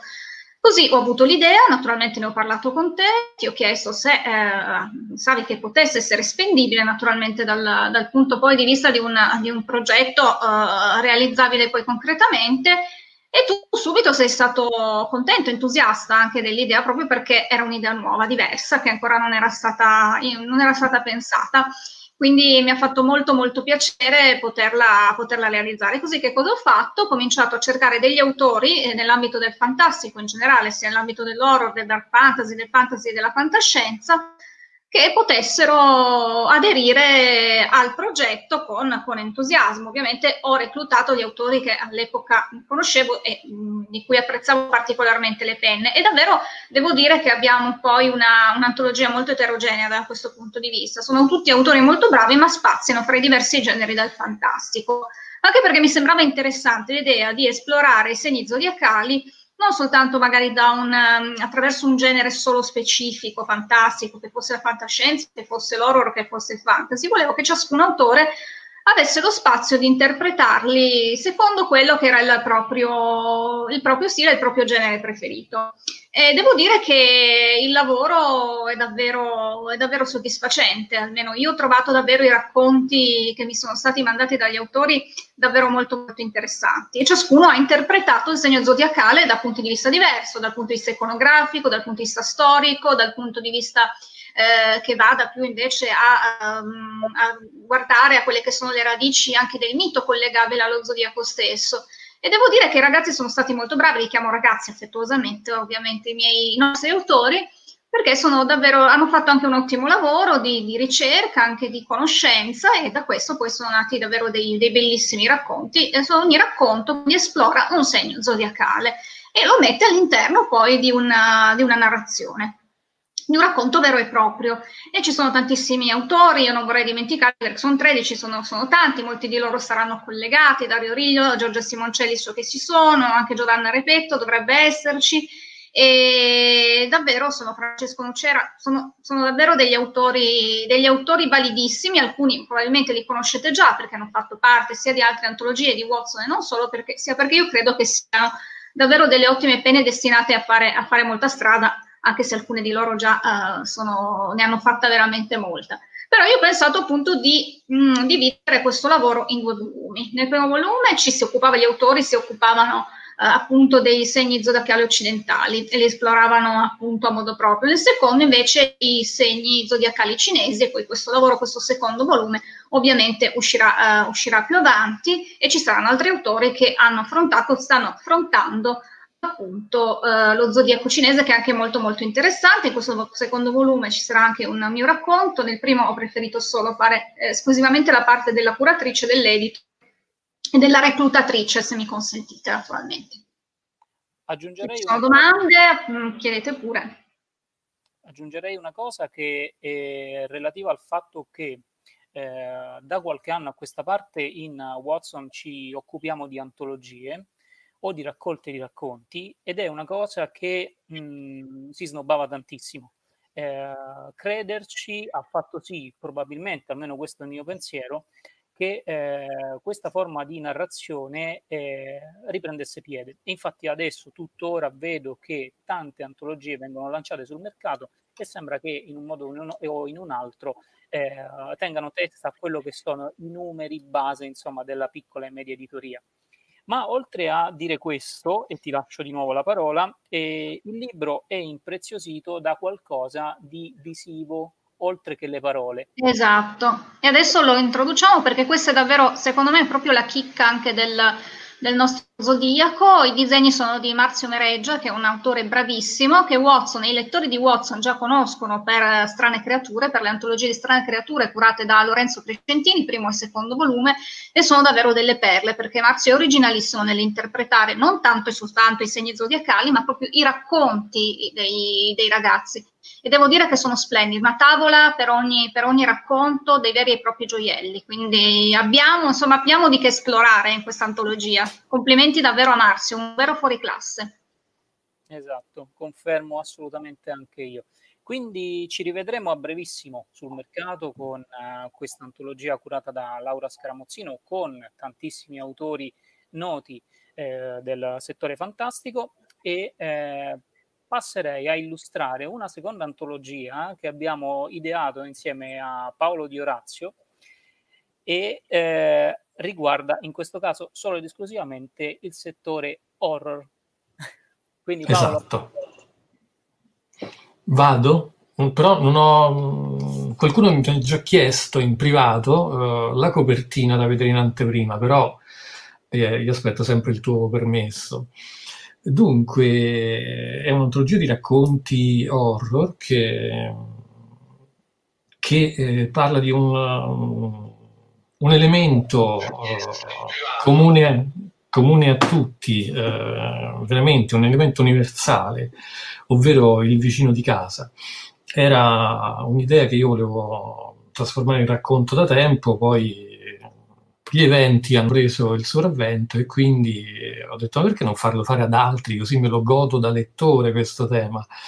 E allora Ivan mm, naturalmente mi ha proposto quasi un annetto fa diciamo di, di pensare a un'antologia e, e quindi gliel'ho proposta eh, a Watson è piaciuta e ho dato la caccia a a un primo manipolo di, di, autori. Naturalmente spero che non si arrabbierà nessuno di quelli che, che, non ho interpellato, perché comunque il libro purtroppo non può essere un'enciclopedia, ma magari faremo delle puntate differenziate per coinvolgere tutte eh, le mie penne preferite d'Italia. E quindi mh, mm, si può dire il titolo, Ivan? Non ti sento più. Ivan, eh, sblocca il telefono. Fatti avere il ritorno. Sì, sì, si può dire assolutamente ah, come no. Ah, il titolo è I vicini di casa. I vicini di casa perché, eh, come ho scritto nell'introduzione, leggerete, io da ragazzino sono rimasto folgorato, nonché eh, traviato, traumatizzato dal famoso film di Luigi Cozzi, Il vicino di casa, che faceva parte di una miniserie curata da Dario Argento per la RAI. E, e naturalmente per ragioni di copyright non, non l'abbiamo intitolata Il vicino di casa perché sennò se, magari creavamo dei problemi, però i vicini di casa eh, rende ancora più misterioso e impalpabile il tema. E quindi eh, ho chiesto tra la prima rosa, insomma, mh, gli autori a cui ho interpellato, eh, i libri eh, al momento eh, sono rimasti quelli che leggerete eh, nell'antologia, ovvero Davide Camparzi, Claudio Vergnani, e Miriam Palombi, Tamara De Roma, Lorenzo Crescentini, Giacomo Ferraiuolo e Flavio Troisi. E hanno, ognuno, beh, ognuno viene da un'esperienza diversa, chi, chi viene dal weird, chi dall'horror, chi, chi dal, dal, gotico, insomma comunque hanno uh, come Crescentini, ad esempio, viene più magari dal, dal distopico, Lorenzo è, più, è il più, diciamo, uh, il più punk della, della band, però uh, le proposte che mi hanno fatto sono tutte veramente eh, evocative e, e, abbiamo messo da parte eh, diciamo, lo splatter estremo per rendere il libro uh, accessibile uh, a un immaginario, a un gusto uh, più aperto possibile. E ne sono usciti sette racconti veramente eh, eh, intensi, intensivi, eh, molto diversi naturalmente perché le voci sono molto molto differenti tra loro, però sono tutte quante eh, riuscite a darmi delle emozioni molto sulfuree, che era quello che, che cercavo, insomma. E, e quando dovrebbe essere pronto, Ivan, tu che sei il, l'artefice sarà allora è infatti la prima delle due antologie che uscirà e sarà pronta per, per Halloween quindi per il 31 di ottobre tra poco sì esatto pochi giorni tempo di come sai benissimo no? Dalla, nelle retrovie stiamo lavorando per ultimare le piccole cose sì. e a inizio settimana prossima andiamo in stampa con la copertina che sveleremo naturalmente eh, sui, sui, sui nostri social e... Che è firmata da Nino Cammarata, uno dei tuoi artisti preferiti. Eh sì, esatto, io con eh, Nino collaboro già da svariati anni e mi ci trovo discretamente bene e quindi ogni tanto lo coinvolgo in alcuni progetti perché so che comunque anche lui è straimpegnato, sì. come tutti, per fortuna, no, certo. gli illustratori e gli artisti che eh, sono comunque passati da noi e quindi di conseguenza insomma l'abbiamo acchiappato in tempo per poter realizzare direi una incredibile copertina. Io ne vado fierissimo perché lui usa quel rosso che io adoro, è veramente bravissimo Nino, a parte il rosso comunque è bravo per tutto. Esatto. E ha vestito bene il libro, secondo me. Esatto, esatto. Ci infileremo anche qualcosa dentro, giusto Paolo? Sì, giusto. perché oltre alla copertina avevo pensato anche qui di, eh, di impreziosire l'interno con delle illustrazioni, ma in realtà i racconti in questo caso non ne hanno tantissimo bisogno, quindi ci sarà qualcosa che sarà comunque un'illustrazione, ma che eh, abbraccerà un po' tutto quanto il progetto, quindi non sarà eh, singola per, singolarmente però elaborato per ogni racconto, ma un cappello insomma per, per tutto quanto. Sì. E, una sottoveste, visto che la veste è quella di una cammarata. Esatto, esatto. Ok, perfetto. Quindi C'era una domanda per Laura, mi sembra, quando esce Zodiac. Zodiaco. Ok, sì, data d'uscita di Zodiaco. Allora, Laura in realtà non la sa perché, perché ne abbiamo parlato, ma sarà intorno alla eh, prima metà di novembre eh, abbiamo anticipato, pensavamo di eh, posticiparla, arrivare addirittura a dicembre, ma con le sono in corso la situazione ha fatto sì che mh, ci concentrassimo adesso per lanciare delle novità e vedere poi naturalmente come va il, il settore perché comunque mh, con i problemi insomma, che ci hanno portato anche a non poter eh, attivare insieme a, agli organizzatori di Strani Mondi il live, quindi, quindi quello sul posto a Milano, e la stessa cosa accadrà probabilmente da qui a Natale se tutto continua nel peggiore dei modi. Però noi dal punto di vista editoriale stiamo lavorando assiduamente per concludere tutta una serie di progetti importantissimi che sono naturalmente queste antologie, ma altri eh, romanzi, romanzi che delineeranno ancora di più quello che è il percorso di Watson, quindi eh, un taglio netto rispetto al passato e una proiezione al futuro dedicata molto più al senso della qualità, il senso della ricercatezza e di mettere dentro al proprio gruppo di lavoro persone che sono eh, pronte anche loro stesse a proiettarsi in avanti, quindi vedere le cose sempre più in grande. Da una parte abbiamo il problema Covid, dall'altra abbiamo tutta positività nostra che serve per superare questi problemi attraverso i nostri prodotti vogliamo far sì che i lettori si sentano eh, gratificati sotto un certo punto di vista.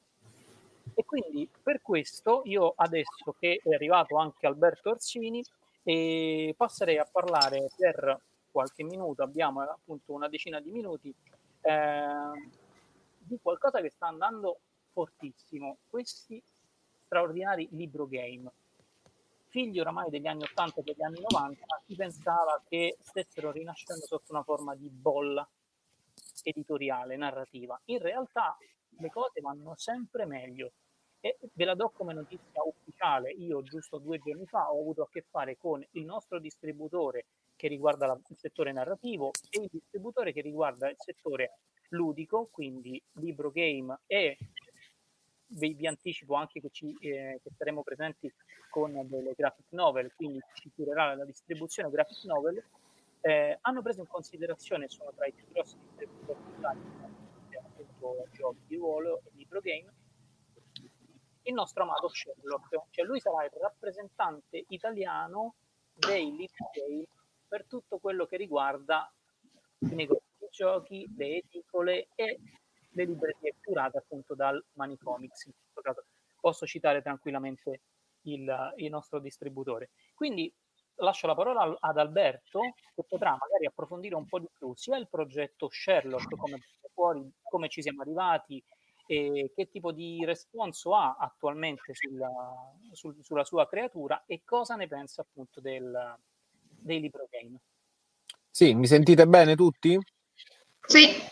Perfetto. Allora, intanto buon pomeriggio a tutti, chiedo scusa per la, i mezzi e la location precaria, sono in viaggio, comunque proverò a fare appunto questa panoramica che mi chiede Ivan. Allora, intanto sì, fa piacere notare che non si parla più di bolla, ormai è un fenomeno che comincia a essere abbastanza strutturale e strutturato. Mm, come comunità di Libro Games Land abbiamo, stiamo per lanciare appunto il concorso eh, per il miglior libro game legato a Lucca. Adesso al di là di questo si parla di 60 prodotti in un solo anno solare usciti, chiaramente di varia qualità, di varia eh, tiratura, di varia editoria, però 60 prodotti in un anno sono tanti e non è più la bolla e siamo vicini al controsorpasso quando le opere dal 2015 in poi supereranno quelle storiche degli anni 80, prodotti di grande qualità, come diceva Ivan, e senza voler essere pomposi, semplicemente per un fatto, perché lo abbiamo notato anche con delle interviste che facciamo per il nostro magazine ad autori, curatori eh, storici eh, chi cominciava negli anni 80 sperimentava un qualcosa che non aveva mai visto prima, che forse adocchiava così il principio e si buttava tutto fantasia e progettazione. Eh, la nuova generazione di autori, in qualche modo ci sono dentro anch'io, è gente che per eh, 30, 35, 40 anni in alcuni casi, non il mio, ha mh, mm, giocato ha giocato eh, e sviscerato, eh, fatto guide, fatto articoli, approfondimenti, giocato, rigiocato, scomposto e ricomposto tutti questi prodotti. Quindi sono lettori esperti che quasi automaticamente si trasformano in, eh, non dico scrittori, ma in autori esperti, quindi gente capace di proporre sfide interessanti per i lettori, né troppo facili né troppo difficili, eh, tematiche che tirano, quale può essere il fantasy classico, piuttosto l'investigazione parlando di Holmes, ma anche le più disparate, le più innovative, quindi in grado di tirare fuori, de- di tirare fuori dei prodotti che eh, funzionano qualitativamente, a quanto pare, incrociamo le dita, diciamo a bassa voce, anche commercialmente. Eh, Gamma Watson, allora, intanto è, è interessante notare come per, per, scelta precisa di Ivan, l'editore, ma anche del curatore Francesco Di Lazzaro, che è il nome più importante di Libro Game in Italia, quello che ha fondato il sito LGL, di cui io sono coordinatore da lui dal 2004, dal fine 2003, io dal 2006, è la persona che ha letto e conosce più di tutto e più di tutti i libro game, quindi un, uh, top, dire, un top player de, del settore, che è il curatore della collana di Watson. Ha, ha, ha avuto, come dire, molta fiducia da Ivan, altrettanta una concessa ai autori, ma ha in qualche modo orchestrato una gamma di prodotti che è riconducibile tutta a uno stesso universo, se non proprio universo spazio-temporale, perché alcuni sono ambientati nella Londra vittoriana e, e non l'ultimo, quindi non è lo stesso universo a livello proprio di, di, città, di luogo e di posto, ma è un universo riconoscibile come tematiche, come ambientazioni, come personaggi, come mood, diciamo, di questi prodotti. Eh, io se Ivan è d'accordo partirei dall'ultimo, dall'ultimo nato, che è anche il, quello più grosso, che è Carmilla, dello stesso di Lazzaro, che quindi fa allenatore e giocatore in questo, in questo frangente, quindi con un'opera molto corposa, uscita in un momento difficile e quindi merita il massimo della promozione eh, perché non ha avuto Lucca, perché non ha avuto le fiere. Speriamo che avrà Natale, questo poi lo vedremo a seconda di come si evolve questo quadro sempre più mutevole e cangiante del, della situazione Covid. Carmilla ha tante peculiarità, intanto sono due libro game in uno, un volume massiccio, sono 500 paragrafi, ma 500 paragrafi di un certo spessore, sia, eh, come dire, sia metaforico sia fisico, cioè è un libro veramente corposo, è una riproposizione dell'opera di, di Le Fanu, eh, da un doppio punto di vista, di qui spiegati i due volumi, quello della, adesso la storia andrò in breve naturalmente, quello della, della ragazza e quello della vampira, quindi si può giocare entrambi, eh, con entrambi i punti di vista, con entrambi i personaggi, vivere avventure che sono speculari, si intarsiano tra loro ma eh, non si sovrappongono, quindi è tutto perfettamente bilanciato e controllato. Ha un sistema di gioco innovativo, molto leggero, ma al tempo stesso molto complesso, in cui viene simulata, eh, per esempio, con una ragazza rispetto al classico barbaro, al lupo solitario, non ha un inventario di 15 oggetti nello zaino, ne può portare 4. Eh, perché è vestita in modo leggero, perché non può portare grossi pesi, oppure eh, viene anche simulata, come dire, questa ondivaga, eh, questo ondivagare tra il vampirismo e l'umanità, tra il terrore e il fascino, la sensualità sia della, dell'umana sia della vampira. Quindi c'è un cammino che si può percorrere e far evolvere il proprio personaggio eh, secondo queste sfumature, arrivare a un top che potrebbe essere nocivo, anzi è nocivo in entrambi i casi e in entrambe le direzioni. Ha un sistema di gioco particolare con dei codici che si sta eh, affermando per la maggiore nella, nella scuola nuova della, degli autori di libro game, senza dadi, quindi al contrario del mio che i dadi ce l'ha, ma ne parleremo tra poco. E quindi Carmilla è sicuramente. Ma, l'abbiamo valutato, io, io l'ho, l'ho, recensito per Libero Games Land cercando di svestire i panni dell'amico, del collega di Di Lazzaro, è un po' difficile, mi rendo conto, in una posizione di conflitto di interessi clamorosa, però ci ho provato e cercando di essere più obiettivi possibile, è un prodotto veramente di grande qualità e che costituisce un mattone secondo me molto molto molto importante per quanto riguarda la gamma Watson che sicuramente consigliato. Se vogliamo andare un secondo a, ad Holmes, che per quanto mi riguarda ieri è stato un anno dalla, dall'annuncio ufficiale della pubblicazione, quindi è proprio un periodo proficuo questo in cui si fanno un po' di bilanci. Allora, per me Sherlock Holmes ha rappresentato un, un sogno librogamistico perché mh, io nella vita faccio, faccio tutt'altro, faccio il giornalista eh, in, in Rai, quindi non, non, mi occupo come lavoro di narrativa, però come hobby sì è molto importante, appunto, come detto in libro Games. Sherlock Holmes, il numero 4 in particolare della storica serie LL, è stato il primo con cui ho avuto a che fare quando ero ragazzino. Me lo ricordo e me lo portai anche il giorno della prima comunione, lo nascondevo nelle tasche e lo leggevo nei, nei momenti liberi, diciamo così. Quindi era proprio una, fu un colpo di fulmine che mi passò il mio, mio compagno di banco delle elementari.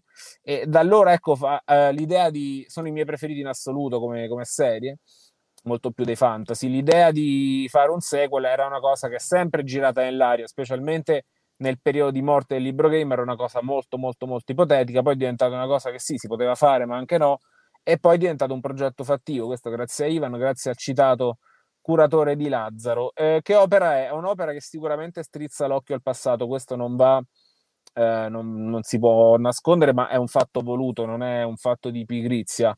Eh, quindi alcune dinamiche del sistema di gioco sono state riprese su tutte quelle dei dadi, dei dadi sia per, mh, diciamo come omaggio e citazione agli volumi, otto volumi storici di Lienz e Creighton, eh, pubblicati da L, ma sia anche perché per quanto mi riguarda questa è stata una scelta mia personale su cui ho avuto ampia libertà, tra l'altro.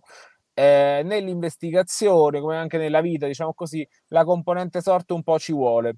Eh, in questa nuova fase c'è opposizione ai dati perché? Perché i dati in alcuni libro game mal scritti, evidentemente, possono cambiare le sorti di una partita a seconda che uno è fortunato o sfortunato e questo non è molto giusto. Mm, in Holmes abbiamo cercato di correggere questo tiro, intanto mettendo dei rapporti molto bassi, quindi eh, quasi sempre alla pari, comunque è difficile perdere i dati, ma soprattutto se si perde i dati, quasi, anzi diciamo mai, mai si possono perdere tracce eh, importanti dell'investigazione che si è chiamati a fare. Quindi è tutto, eh, prima di tutto c'è l'intuizione, la propria intuizione da detective, solo dopo interviene la componente sorte, fortuna o sfortuna, ma si può sempre recuperare in qualche modo. Un'altra citazione del passato è il protagonista che non è Sherlock Holmes in prima persona, non è Watson, è un cugino di Watson, in questo caso una cugina, questa è la novità invece rispetto al passato, questa Rebecca Harley che è un personaggio totalmente nuovo, un personaggio che è piaciuto, tra l'altro anche grazie alle bellissime illustrazioni di Vincenzo Pratticò in copertina che ha fatto la storia e di Pietro Rotelli negli interni, illustrazioni che contengono degli indizi tra l'altro per risolvere l'avventura, questo è un altro elemento di innovazione, quindi una protagonista che viene dall'America, è originaria dell'Inghilterra, torna dall'America, eh, conosce Watson, conosce Holmes, ehm, si trova quindi chiamata a investigare per la prima volta perché lei è una docente, anzi un assistente di psicologia forense, deve vincere il pregiudizio che c'è all'epoca eh, contro le donne in generale, per non parlare delle donne universitarie, per non parlare delle donne investigatrici. In qualche modo, se uno è bravo a leggere e a giocare quest'opera, ci riesce. Sono due delitti, sono due delitti in questa, due, mm, non due delitti, due, due casi un delitto in questo, in questo volume. Uno è un po' un tutorial, si tratta di un furto di una preziosa collana all'interno di un treno, quindi ambiente chiuso, ambiente limitato.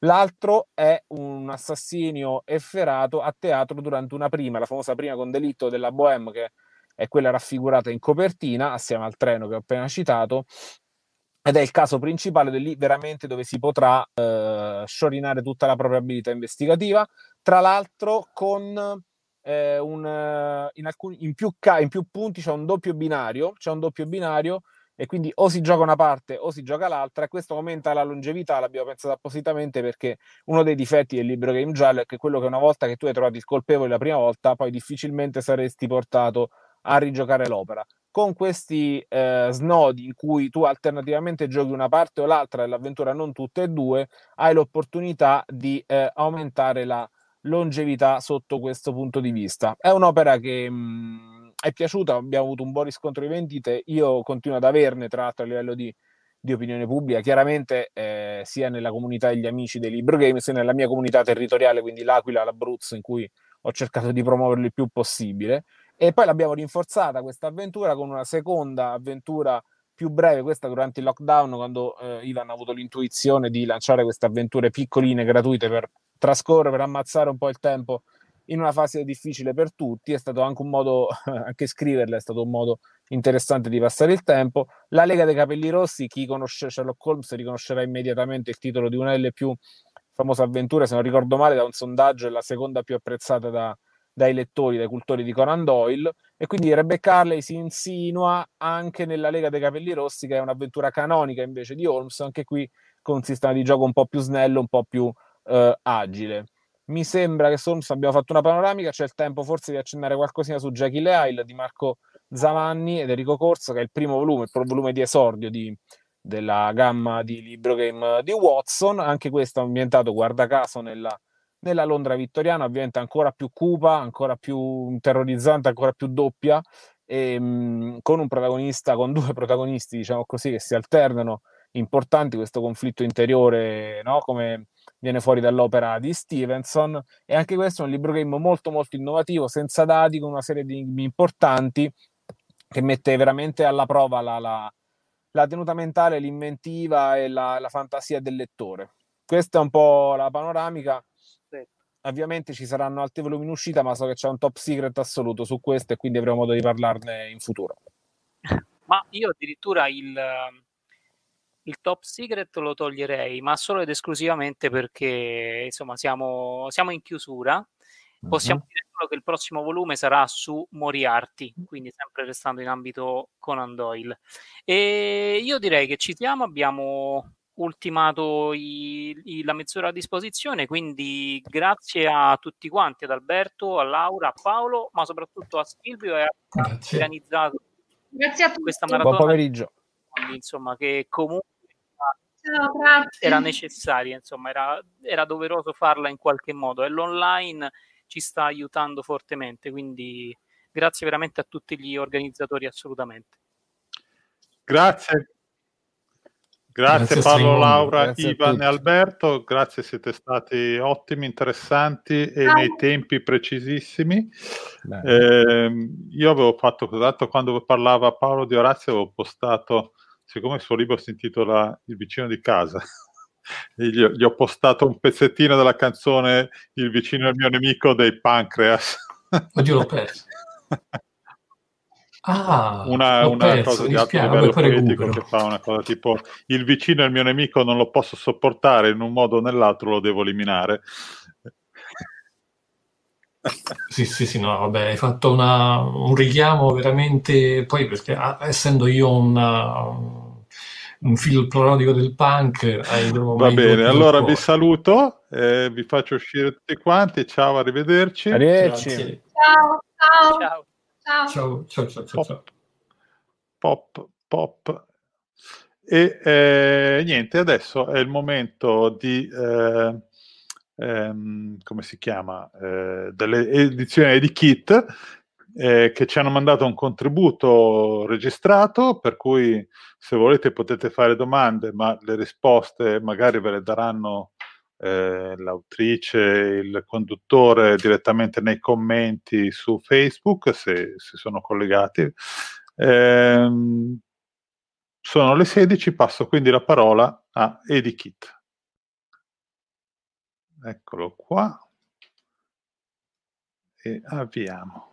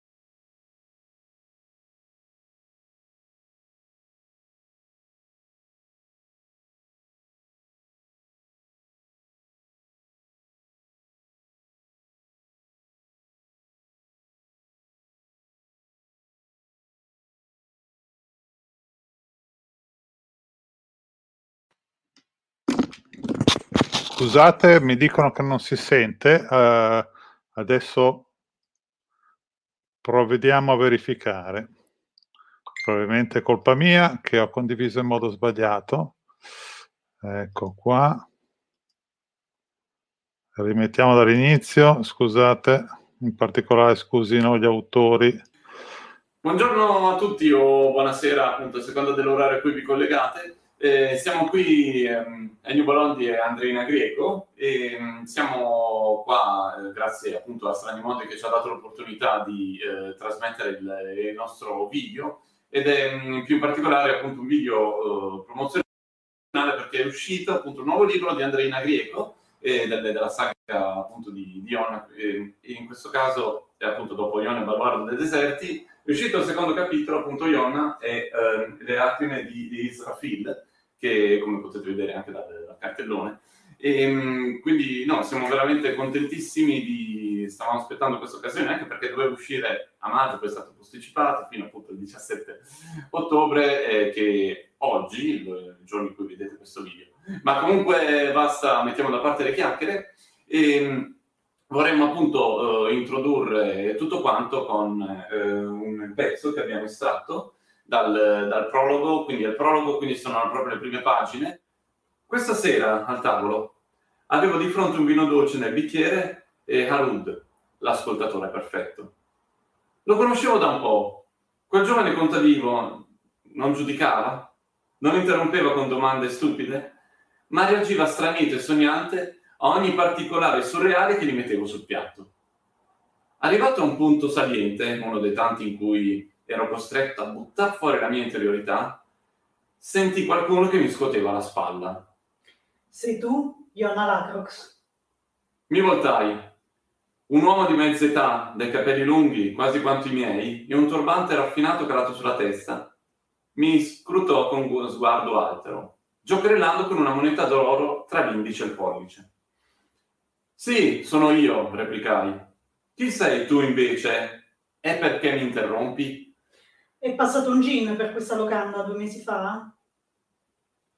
Rispondere ad una domanda con un'altra domanda era il modo migliore per darmi sui nervi. Forse sì, forse no.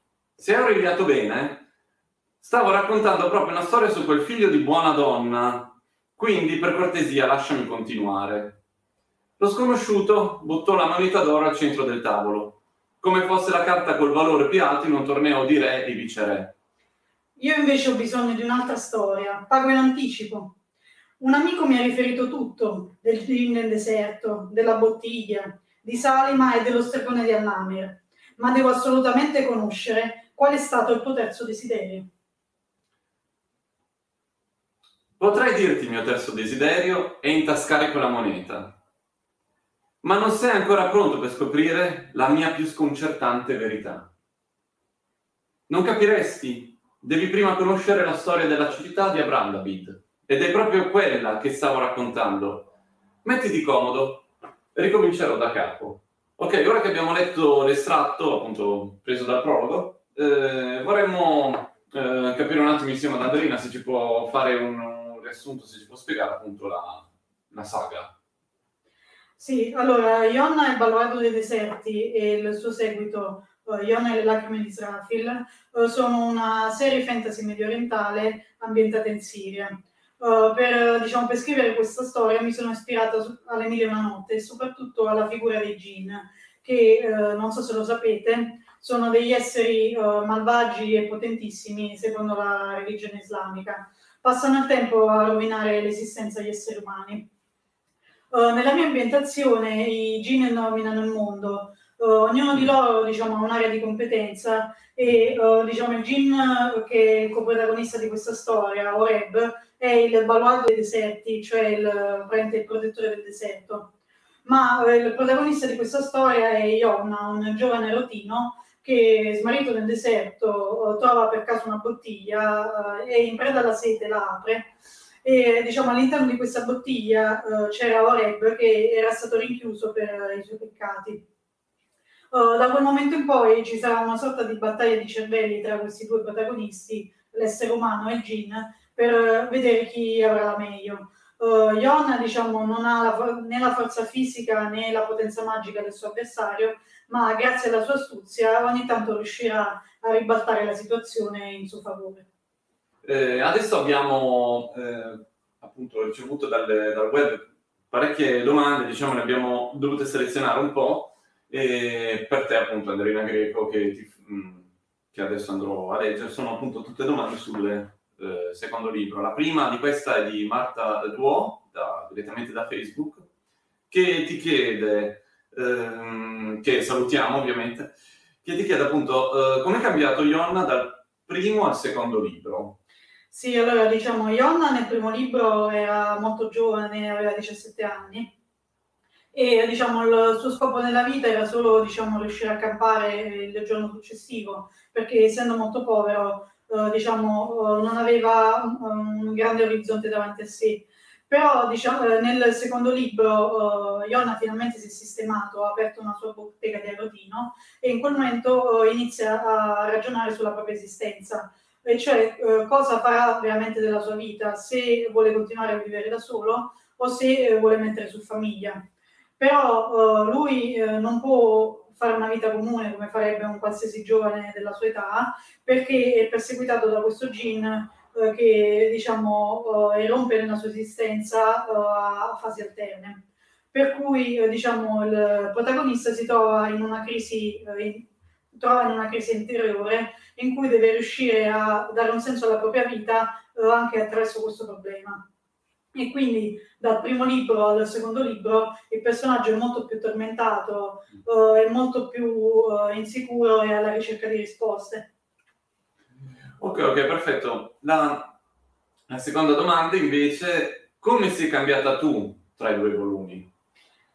Sì, eh, c'è da dire che questa sta- saga è stata scritta eh, parecchi anni fa, però posso dire con certezza che eh, il primo libro, eh, la bozza è stata scritta quando ero a Salerno, mentre invece la seconda bozza è stata scritta in gran parte quando ero a Milano e penso che questa cosa si rispecchi molto nel, uh, nel tono del, proprio del libro. Sono maturata io proprio come persona, per cui sono passata dalla vita di studente alla vita di lavoratrice, che ovviamente è tutta un'altra cosa, e sono anche passata da Salerno, una città di mare, a Milano, che è una città con tante opportunità, però uh, diciamo magari anche il suo clima un po' grigio, un po' tetro, di cui possiamo vedere una diapositiva fuori che in questo momento non vedete.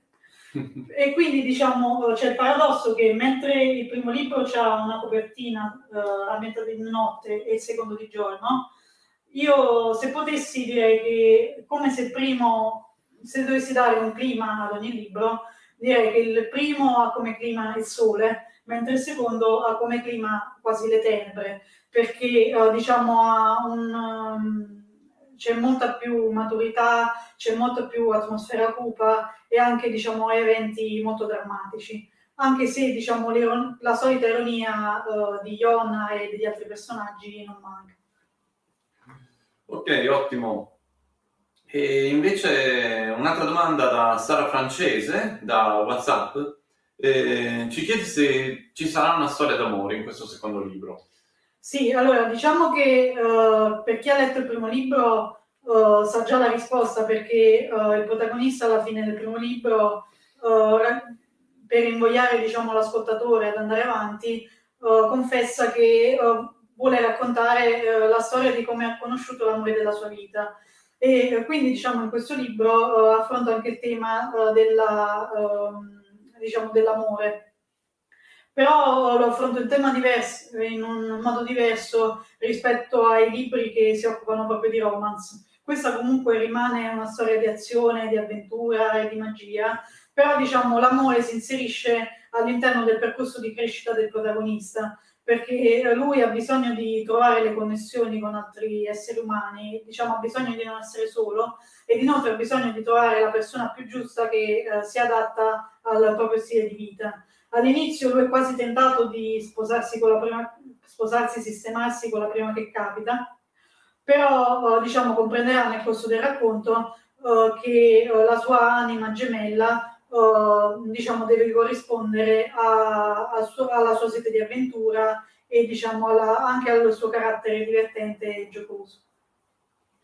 Ok, mentre invece Corrado Tanzi da Facebook eh, ti chiede se vorrai farne diventare una saga o comunque se la storia si chiude qui. Allora, uh, vi posso, uh, io non, diciamo, non sono come Iona che imbroglia per, far, per farvi tornare la giornata successiva. Uh, vi dico la verità, cioè, con questi due libri la saga si chiude. alla fine di, di Iona e le lacrime di Israfil verrà rivelato il segreto di Iona del terzo desiderio, però Uh, diciamo, alcune cose rimangono aperte, soprattutto la, uh, diciamo, la, la, conclusione di alcuni personaggi uh, viene lasciata diciamo, un po' sfumata, per cui penso saranno possibili degli spin-off. per esempio, uno spin-off è, che mi hanno anche richiesto è sulla sorella del protagonista, Salima, che è molto presente nel primo libro, Ione il baluardo dei deserti, mentre invece nel secondo libro è presente in modo marginale. E inoltre, sempre diciamo, su richiesta dei lettori, eh, molti mi hanno chiesto di, di, fare un libro solamente sui gin, eh, perché come ben sappiamo i gin eh, descritti nel libro sono 12, ma uh, ne parlo approfonditamente solamente di due, cioè, uh, di Oreb e Atalef, per cui uh, ci potrebbe essere bisogno di un libro che spieghi come ogni gin ha reagito alla prigionia che a cui è stato imposto da Re Salomone. Ok, grazie. E, ehm, la prossima domanda invece è da Living True Books, eh, da Instagram, che si chiede appunto se con questo nuovo libro conosceremo dei nuovi personaggi. Sì, allora, eh, li ho contati proprio prima di fare questa presentazione. Oltre a Iona e Oreb, ci sono ben 11 personaggi nuovi. E diciamo questo libro rispetto al primo che aveva solamente quattro personaggi principali è pensato molto più in grande, ma eh, diciamo la maggior parte dei personaggi fanno parte di una setta diabolica che eh, Iona ha il compito di sconfiggere. E uh, quindi in questa setta è, presente, è presente per esempio il capo uh, che è un negromante a Midrezza, poi sono presenti appunto alcuni negromanti e uh, anche degli uomini bestia che io ho chiamato le colonne di Shaitan che sono molto grossi e hanno delle fattezze animalische. Per esempio c'è un personaggio che ha delle corna di toro, un altro che ha le sembianze simili a una tigre mentre invece un altro uh, sul corpo le scaglie di un rettile. Per cui uh, diciamo i nemici uh, del protagonista questa volta saranno di più e saranno molto più forti. Ok, ottimo, ottimo. Quindi direi che uh, Living True Books, insomma, sarà contento di sapere che ci sono nuovi personaggi. Invece, la prossima domanda è di Claudia Vieco da Facebook che ci chiede qual è il tuo personaggio preferito tra quelli nuovi. Sì, eh, praticamente il mio personaggio, ehm, se appunto escludiamo ovviamente Yorna e Oreb, il mio personaggio preferito è eh, Shakara, che diciamo non eh, è legata in qualche modo a, a la, ai negromanti, alla, alla setta diabolica, però non ne fa parte direttamente. E diciamo mi ha colpito molto come personaggio perché è una donna di potere. Uh, lei uh, ha un dono di cui non possiamo parlare, però ha un dono molto benefico che gli consentirebbe di rendere la vita delle persone molto migliore, però diciamo lo usa solamente per se stessa e per i propri scopi. E quindi è riuscita ad avere la posizione di uh, consigliera del sultano di Abramabid attraverso diciamo, questa posizione uh, controlla il paese e diciamo, si approccia, nonostante lei sia una donna anche molto avvenente, uh, diciamo, si approccia agli uomini, tra cui anche il protagonista, come farebbe un qualsiasi uomo di potere, e cioè vuole utilizzare uh, il proprio potere diciamo, per avere anche diciamo, un, degli incontri con, con gli uomini più belli che riesce a incontrare. Ok, ottimo. Ehm, invece Roberto Piccinini da WhatsApp eh, ci chiede se Israfil è un nome inventato oppure se c'è una radice storica dietro. Beh, allora, molto interessante come, risposta, eh, come domanda perché uh, posso confessare che Israfil è un nome ben conosciuto uh, nell'Islam. Infatti mi è capitato di parlare di questo titolo a dei colleghi musulmani e immediatamente hanno riconosciuto di chi si trattasse. Io non vi posso dire uh, esattamente cosa, chi o cosa sia perché spoilerebbe un po' il racconto, però ovviamente esiste Google, quindi non vi posso impedire di andare a cercarlo, ma diciamo è una figura mitologica molto importante nell'Islam. Ok, perfetto.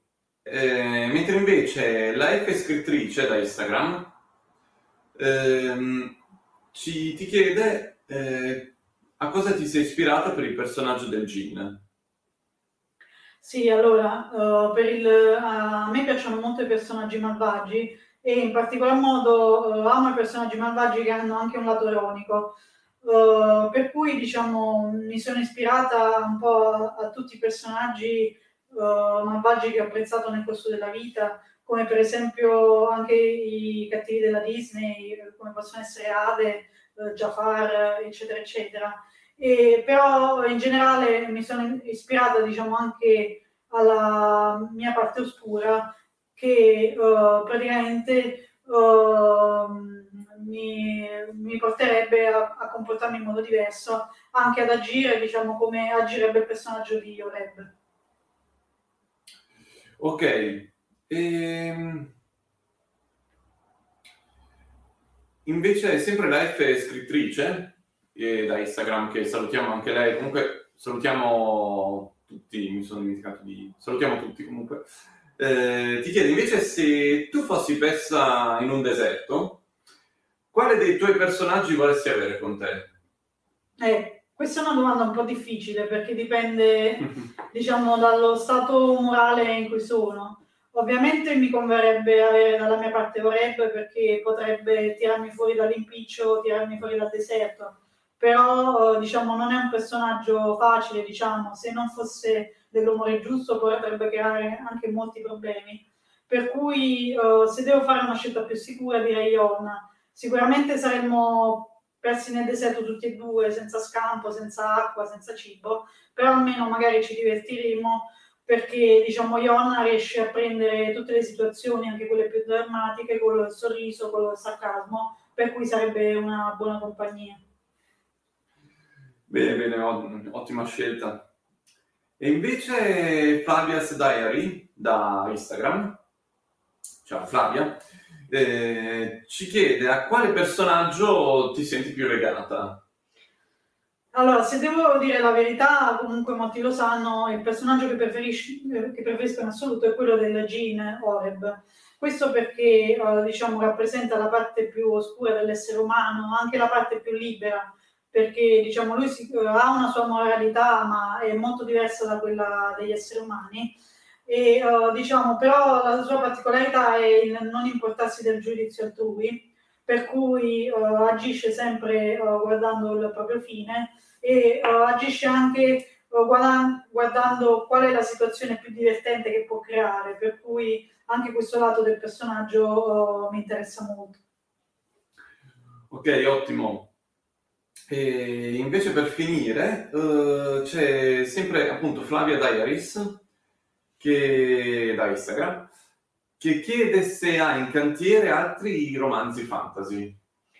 Beh, uh, diciamo, per ora non ho, non ho niente in cantiere nell'immediato, però ho pensato a un concept per una nuova saga fantasy uh, che uh, potrebbe, avere, potrebbe avere abbastanza successo perché l'ho presentato anche a vari colleghi scrittori, a vari amici. Diciamo è un concept che piace molto ma eh, non so se riuscirò a, a, realizzarlo nel prossimo futuro, però di sicuro eh, quello che voglio fare è sempre migliorarmi eh, nella scrittura, per cui magari utilizzerò questa nuova idea per sperimentare eh, delle nuove tecniche e quindi migliorare sempre di più in questa che ormai è una passione quasi di vita, diciamo. Ok, grazie Andrina Greco. Eh, con questo le, le, domande sono finite, direi anche il tempo a disposizione che ci sta dando appunto Strani Mondi. Io però ne vorrei approfittare per ehm, quindi, eh, ricordarvi quindi eh, Iona e le lacrime di Israfil, eh, edito da Edikit. Il libro appunto lo potete trovare sia su IBS che su Amazon oppure sul sito del, dell'editore. Inoltre, eh, come potete vedere in questo momento, sì, in sovraimpressione. Ehm, tra l'altro Andreina è, è, contattabile, quindi se volete richiedere magari per un regalo appunto un, una coppia firmata e con una dedica potete anche scrivere direttamente ad Andreina Greco, che appunto, uh, sempre sovraimpressione ci sono i, la, la sua email. E, ehm, e, quindi grazie, grazie di tutto. Ah, inoltre sì, eh, con la mm, eh, con i, eh, se acquistate diciamo da me una copia firmata vi regalerò in omaggio anche due card, questa qui e un'altra che corrisponde diciamo alla copertina. Che qua sì, vero, mi sono dimenticato di dire questa cosa e qua appunto sono le altre due card. E, ehm, quindi grazie di tutto, grazie Andrina, grazie a voi che ci avete seguito e stay tuned.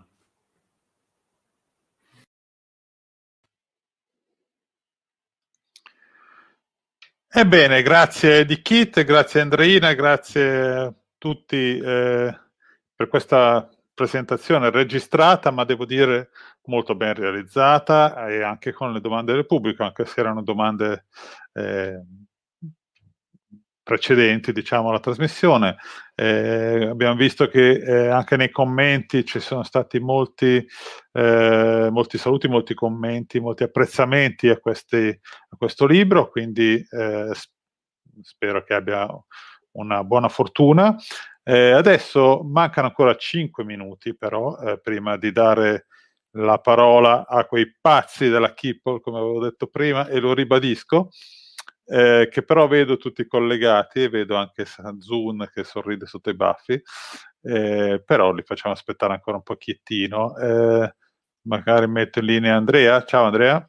Sì, faccio da, da eh, diciamo, transazione tra la Strani Mondi e Kippel, essendo anch'io coinvolto nel progetto Kippel, no? come curatore sì. di collana. E...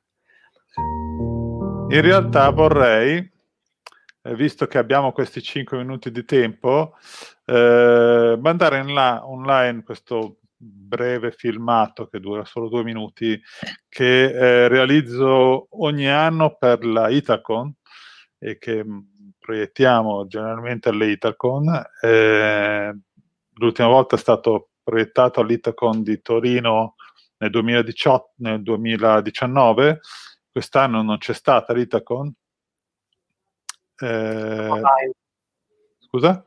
C'è stato solo online l'Italcon. Sì, c'è stato solo online, però non abbiamo, abbiamo proiettato questo filmato, quindi eh, in realtà forse non l'avevo proiettato neanche nel 2019, non mi ricordo. Comunque eh, l'ho realizzato, è un filmato che ricorda tutte le persone scomparse eh, del mondo della fantascienza in questi ultimi mesi. Ecco, ve lo mando.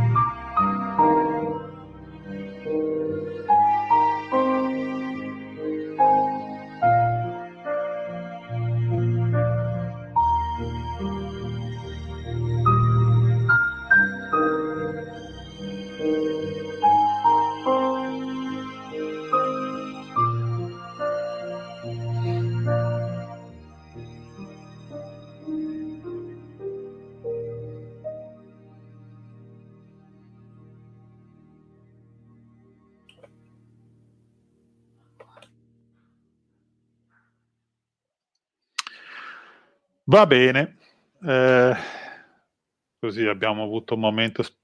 Mi sentite? Sì.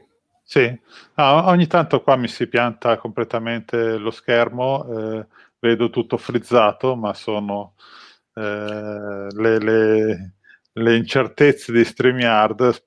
Non so però cosa vedono gli altri, spero che continuino a vedere le cose. Vabbè, eh, niente, secondo me c'entra anche il fatto che ho dietro questa città futuristica. Mi sono trasferito su Tranto nel frattempo da Innsmouth, eh, in onore naturalmente di eh, Kippol, che come sapete tra le sue pubblicazioni è anche la Gazzetta di Trantor. Quindi eh, potrei cominciare a chiamare online i Kippoliani, cominciando naturalmente, anzi metto fuori Andrea. Ciao Andrea. Ciao. Ciao a dopo. Cominciando naturalmente da Luca Cremo. Eccolo qua. Ciao. Dimmi se mi senti perché Ti sento un po' piano, quindi parla più vicino al microfono. Visto che hai il microfono vicino alla bocca, consiglio di inghiottirlo. Esatto, perché ho pensato bene di cambiare tutte le specifiche tecniche proprio stamattina. Sembrava il giorno giusto. Va bene, ti sento abbastanza piano comunque, cerca di fare qualcosa. Intanto introduco Zoom, che eccolo qua. Ciao Sandro. Ciao, ciao a tutti. Ecco, Stavo vedendo i- il breve filmato che hai, che hai mandato, io ricordo a tutti i nostri amici che, che non ci sono più, davvero toccante. Ecco, sì. C'era anche un- un'autrice che ha collaborato con... con- Sì, Francesca Fighera che, che ha sempre un colpo al cuore capire che non c'è più. Ecco. Va bene, allora, qua ho delle altre persone che credo siano i vostri autori, li introduco.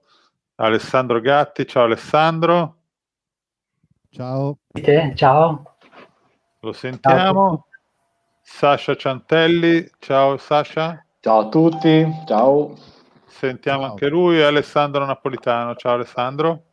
Ciao. Ciao Alessandro. a tutti. Ciao. Quindi se- sentiamo tutti meno Cremo, che, eh, però io consiglierei magari Sandro, che lo conosce bene, di, eh, siccome prevederà cosa sta per dire Cremo, di dirlo poi lui con parole sue, mentre Cremo muove le labbra. Adesso, Dunque, adesso l'ho proprio mutizzato perché aveva Certo. il volume, stava facendo assolutamente. un ronzio tremendo. Allora, intanto Eh, benvenuti. Io vi lascio, vi lascio. eh, quindi a dopo. Allora, a dopo. Eh, intanto benvenuto, benvenuti ragazzi, benvenuti a tutti i nostri ascoltatori. Eh, siamo qui con, eh, con Kippol, Kippol Officina Libraria, per parlare delle, delle novità del catalogo, del catalogo Kippol. E in particolare abbiamo qui eh, Sasha Ciantelli, Alessandro Napolitano della, eh, della nuova, eh, che fanno parte della, della nuova collana editoriale della Kippol, Officina Libraria, che è, eh, che è i Graffi. Il, il prodotto eh, appena uscito pochi giorni fa proprio di, eh, di questa nuova collana, eccolo qui, ve lo, ve lo faccio vedere. Oh, eccolo qui, Un- una bellissima graphic novel eh, eh, ispirata da, da Lovecraft, eh, Lovecraft from Beyond. Esatto. La collana è diretta da Alessandro Napolitano e Roberto Bommarito, intanto. Eh, io, io lascerei eh, intanto la, la parola a- ad Alessandro Napolitano per, per illustrarci eh, quali sono gli obiettivi di questa collana, cosa, eh, quali sono i percorsi che vogliono eh, esplorare eh, lui e Roberto Bommarito. Ciao a tutti. Ehm, sì, questa collana è veramente neonata perché Lovecraft from Beyond è il primo volume che, eh, che proponiamo.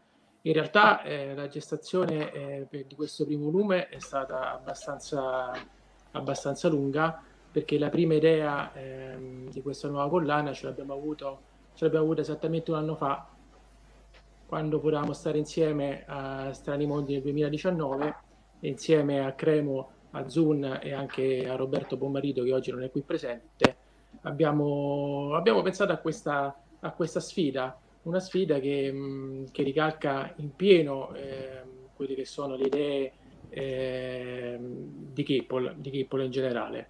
È una collana di fumetti eh, che guarda ehm, inizialmente ad autori emergenti e questo lo fa grazie a delle conoscenze che io e Sasha abbiamo, abbiamo fatto in questi ultimi anni e che ci hanno portato a, a mettere su un'associazione culturale che si chiama Electric Comics. Dentro Electric Comics ci sono eh, disegnatori professionali che, che, hanno fatto parte anche della scuola del fumetto internazionale, sono usciti da lì e, e quindi grazie alla, alla, sinergia sia nostra che di disegnatori come, come lo è Sasha Ciantelli che ha firmato tutti i disegni dell'albo che Cremo vi sta eh, mostrando, abbiamo dato vita a questo primo fuori. Ehm, diciamo che io vorrei che Sasha, visto che insomma è il disegnatore e l'autore, si prendesse il merito di questa, di questa pubblicazione. Eh, magari mi piacerebbe che lui potesse spendere un paio di parole proprio su, sull'albo. Ecco. Molto volentieri. Vabbè, innanzitutto ciao a tutti, grazie per, per l'invito. E, ehm, Parlerò molto brevemente del progetto nato comunque dalla penna sia di Alessandro Zanieri e Claudio Fallani, un racconto molto concentrato sulla vita, sulla, sulla vita appunto di Lovecraft, questo autore statunitense tra inizio, fine 800 inizio 900, uno dei padri, diciamo comunque, dell'horror statunitense, soprattutto uno dei primi a aver introdotto anche l'orrore venuto dallo spazio, dal cosmo profondo, quindi un autore che ha portato anche tanti altri autori, tra cui sceneggiatori anche, altre storie, a cui si sono ispirato molto appunto eh, alle sue idee, alle sue teorie sugli antichi dei, sui mostri appunto venuti da, dal cosmo e dallo spazio. E questa storia appunto più che altro la, la sua diciamo, vita da, da, quando era bambino fino al punto di morte, ma giustamente abbiamo voluto introdurre qualcosa anche di, di nostro, di, di personale, Claudio e Alessandro hanno fatto veramente un ottimo lavoro dal punto di vista di, di scrittura e di sceneggiatura. Mi sono trovato veramente molto bene a lavorare con loro e graficamente parlando mi sono veramente tanto divertito. Sono cercato di trovare qualcosa di un po' fuori dalle righe da quello che genere disegno io, dal modo anche che mi piace rappresentare le cose mi sono veramente divertito a fare questo progetto è stato veramente uno dei progetti forse più belli che ho fatto finora insieme ai ragazzi dell'Esgen. Ecco. Non voglio spoilerare niente del racconto per quanto riguarda la storia, però è stato veramente una, una, un gran bel lavoro. Forse, forse una cosa possiamo dirla senza, forse una cosa possiamo dirla senza spoilerare certo. come, è giusto, come è giusto che sia. Insomma, eh, questo volume è vero, racconta la vita eh, di Lovecraft, ovviamente ci sono delle parti romanzate perché è, è ovvio che sia così, come certo. questa storia che viene raccontata. E, diciamo che le ultime otto tavole ehm, sono un po' una sorpresa perché, perché noi siamo, abbiamo voluto provare ad indagare quello che è, è l'altrove di questo, di questo personaggio, no? il suo, esatto, il suo esatto. altrove che, che, è sempre stato molto presente nel, nella sua nei, nei suoi scritti, nei suoi racconti e noi abbiamo, senza aggiungere altro, abbiamo voluto dare una forma a questo altrove.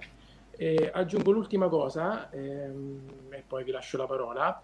Eh, questa, questo volume è assolutamente autoconclusivo, ovviamente, perché parla per il 90% della sua vita, ma fa parte di un, di un progetto molto più esteso ehm, che prevederebbe altri tre volumi. E ogni volume sarebbe comunque autoconclusivo nella sua, nella sua storia, nella sua narrazione, ehm, però seguirebbe un filo di quattro volumi, seguirebbero un filo comune eh, che, mh, che, che, potrebbero leggersi insieme. Eh, la nostra speranza è quella di, di, poter portare avanti questo progetto e vediamo insomma se sarà possibile continuare con questo tipo di, eh, di pubblicazione. Bene, mi sentite ora? Molto meglio. Sì, adesso sì, perfettamente. Bene, grazie. Scusate, però avevo cambiato il micro- comprato un microfono nuovo e non, non va, perfetto. No? Allora, eh, sì, avevamo pensato di lasciarlo alla fine il fumetto perché insomma, è la cosa più bella, però eh, giusto abbiamo, è andata così, per cui io da canto mio, quando ho chiamato Alessandro e, e Roberto, ricordo, sono i curatori di questa collana di fumetti, Alessandro eh, Napolitano e Roberto Bommarito, e io sono andato anche a Malta a parlare con lui, eh, perché lui è di Malta, e ho cercato di esprimere quello che, che avevo in mente, no? che è sempre un po' complesso, complicato, e eh, devo dire che con questo volume eh, esattamente, rappresenta esattamente quello che volevo, sia dal punto di vista delle tematiche, naturalmente mi presenti un Lovecraft, come faccio a dire di no? Qui abbiamo proprio una sorta di biografia e un finale eh, che io insomma condivido in pieno e che penso sia veramente un po' ehm, quello che pensiamo un po' tutti noi, artisti, scrittori, fumettisti, eh, che sarà di noi dopo la nostra morte, ecco. E qui vi lascio perché non voglio spoilerare. Però non solo eh, a livello tematico, io mh, avevo in mente, gli avevo detto, io, a me piace un po' il tratto, tratto un po' ruvido, eh, oscuro, avevo fatto vedere alcuni eh, fumettisti a loro per dargli un'idea, questo tratto mh, mm, che non è psichedelico, ha qualcosa ma, ma è anche geometrico, eh, insomma delle caratteristiche, poi ha questi colori, vedete un po' pastello, blu, verdi, qualche viola, vedete questo viola qua, cioè dei colori così un po' accennati, delle predominanze di colore, per cui cioè, eh, io non potevo dire altro che bellissimo, è bellissimo. E, e per cui abbiamo mh, all'inizio non c'era proprio l'idea, poi c'è stato il lockdown, abbiamo dovuto eh, rimandare, e poi alla fine ho visto il materiale e ho detto qui dobbiamo fare un cartonato perché merita. E così è stato. A, a proposito di questo, io dirò che eh, per tutti quelli che ci ascoltano su, sul nostro sito c'è una promozione che attiva solo durante il live, so, quindi ora se lo sentite voi andate, eh, la promozione si chiama eh, Strane Live, quindi hashtag Strane Live e avrete uno sconto del 25% e la spedizione gratis in raccomandata. Poi andate sulla pagina fe- eh, Facebook di Keeple, c'è scritto tutto, eh? non voglio occupare in pubblicità, però sappiate che dura fino alla fine del live. Ok, se vedete questa cosa in differita c'è un'altra promozione con uno sconto un po' minore, ma quello andate a vedere sempre sulla pagina. Per cui approfittatene perché penso che questa roba qui, eh, insomma, rimarrà un pochino nella storia editoriale secondo me, ma non vorrei esagerare perché giustamente io sono l'editore e sono di parte.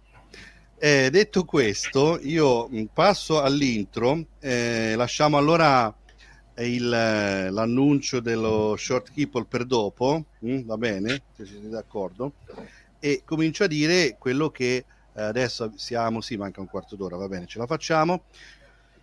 Quello che è un po' Keeple, che praticamente ogni una, una sorta di eh, ogni cinque anni noi eh, seguiamo una sorta di piano quinquennale di sovietica memoria, per cui ci rinnoviamo ogni cinque anni, nel 2010 per esempio eh, ehm, abbiamo introdotto, abbiamo cominciato a vendere l'ebook, tra l'altro approfitto per dire che il 27 ottobre, cioè fra dieci giorni, eh, c'è il decennale del primo ebook venduto, quindi noi è dieci anni che vendiamo ebook.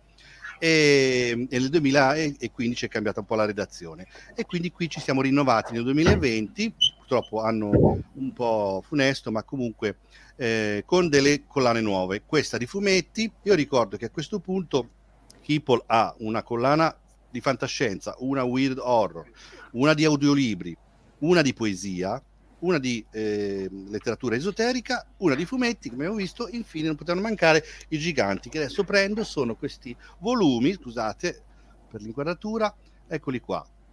I giganti, come capirete dal nome, sono volumi grossi, libri voluminosi, ok?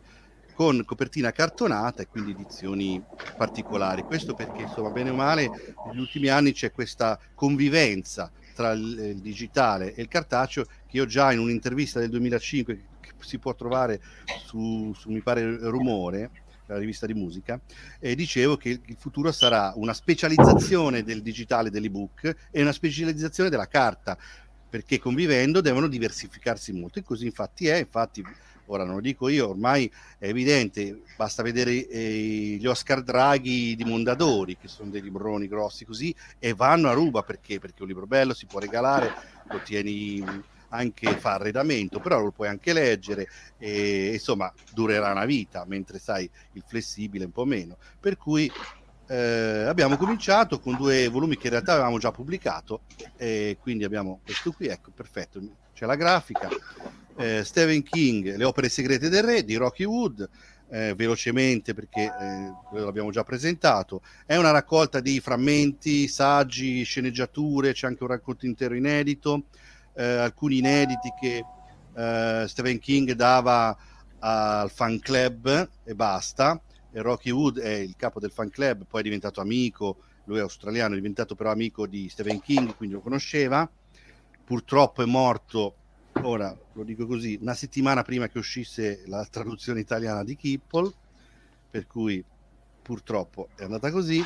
E, mm, Beh, stava, stava, male da, da, molto tempo comunque. Stava male, chiaramente. Sì. Eh, per cui questo ci spiace un po' perché non ha potuto vedere insomma questa cosa qui. E, è un libro che tra l'altro nella prima edizione è andata benissimo, però non ci sarà più in eh, copertina flessibile, ci sarà solo questa cartonata. Ok, l'altro invece è il secondo del, della serie Tolkien Light and Shadow eh, La luce e l'ombra, sia in inglese che in italiano, perché è un, una raccolta di saggi dei maggiori eh, esperti di Tolkien al mondo, direi, eh, universitari, professori, eccetera, curata da Gio- eh, Giovanni Agnoloni, sia in inglese che in italiano, insieme, cioè nello stesso volume troverete prima la parte inglese e poi la parte italiana. Quindi immaginate che lavoro c'è dietro. C'è, partecipano Roberto Arduini, Patrick Curry, Colin Durier, John Gart, Gino Scatasta, Guglielmo Spirito, che è un, un monaco, ma, eh, Michel Devaux, Thomas Honegger, Michael Dratt e Giovanni Agnoloni. Eh, sono dei saggi che parlano, mettono un po' in connessione la spiritualità che si respira eh, nella Terra di Mezzo in generale, poi in Tolkien e a volte la religione, a volte il cristianesimo, a volte qualcos'altro per cui è molto molto interessante. In questo caso vi consiglio di comprarlo subito perché abbiamo poche copie cartonate, finite quelle noi continuiamo a vendere il flessibile che non è fin- finito, per cui se aspettate troppo avete il flessibile. Naturalmente c'è un piccolo, una piccola differenza di prezzo fra i due. Eh? Allora, eh, detto questo, ok, a questo punto non mi resta che il premio Short Kipple. Allora, il premio Short Keeper è quel premio che sapete è, è annuale che viene dato al migliore racconto di fantascienza arrivato in redazione.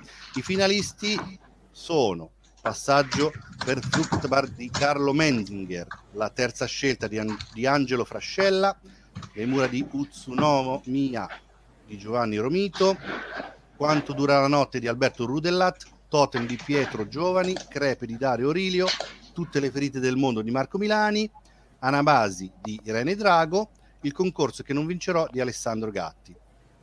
E And the winner is Alessandro Gatti, ovviamente, incredibilmente con il concorso che non vincerò, che invece ha vinto. Eh? Questa, questa cosa paradossale, devo dire, personalmente appena l'ho ricevuto ho detto, ecco uno che vuole fare il furbo, perché gioca sul paradosso e quindi questo parte da meno uno, mentre gli altri partivano da zero, questo parte da meno uno. E leggendolo invece mi ha convinto veramente, per cui ha superato tutti gli altri racconti, proprio perché ora dico due cose mie, anzi prima leggo la motivazione. Eh? Alessandro Gatti ha vinto il premio Short Keeple con un racconto sorprendente, una delusione d'amore che prende una piega inattesa, un bellissimo omaggio alla science fiction, al pop, all'ucronia, al ricordo di un artista che non c'è più, una storia commovente. E devo dire che fin dai primi paragrafi si nota che quello che stai leggendo non è propriamente quello che poi succede. Ecco, questo si, si, mh, si percepisce già da subito per un lettore così eh, smaliziato come mi ho detto questo non me la racconta giusta. Infatti poi piano piano il racconto prende delle pieghe totalmente inattese con un finale a sorpresa. Per cui faccio i complimenti a Alessandro Gatti e niente se ci vuoi dire qualcosa sul tuo racconto dirci cos'è se no o come ti è venuta questa idea se no pazienza come vuoi tu sì, io volentieri. ti conosco adesso per cui Sì, infatti mh, vi parlo volentieri e mh, innanzitutto mi fa piacere conoscervi, sono molto felice di questo. Vi ringrazio per questa eh, sorprendente e inattesa ehm, eh, premiazione che insomma avete scelto il mio racconto, mi fa molto piacere.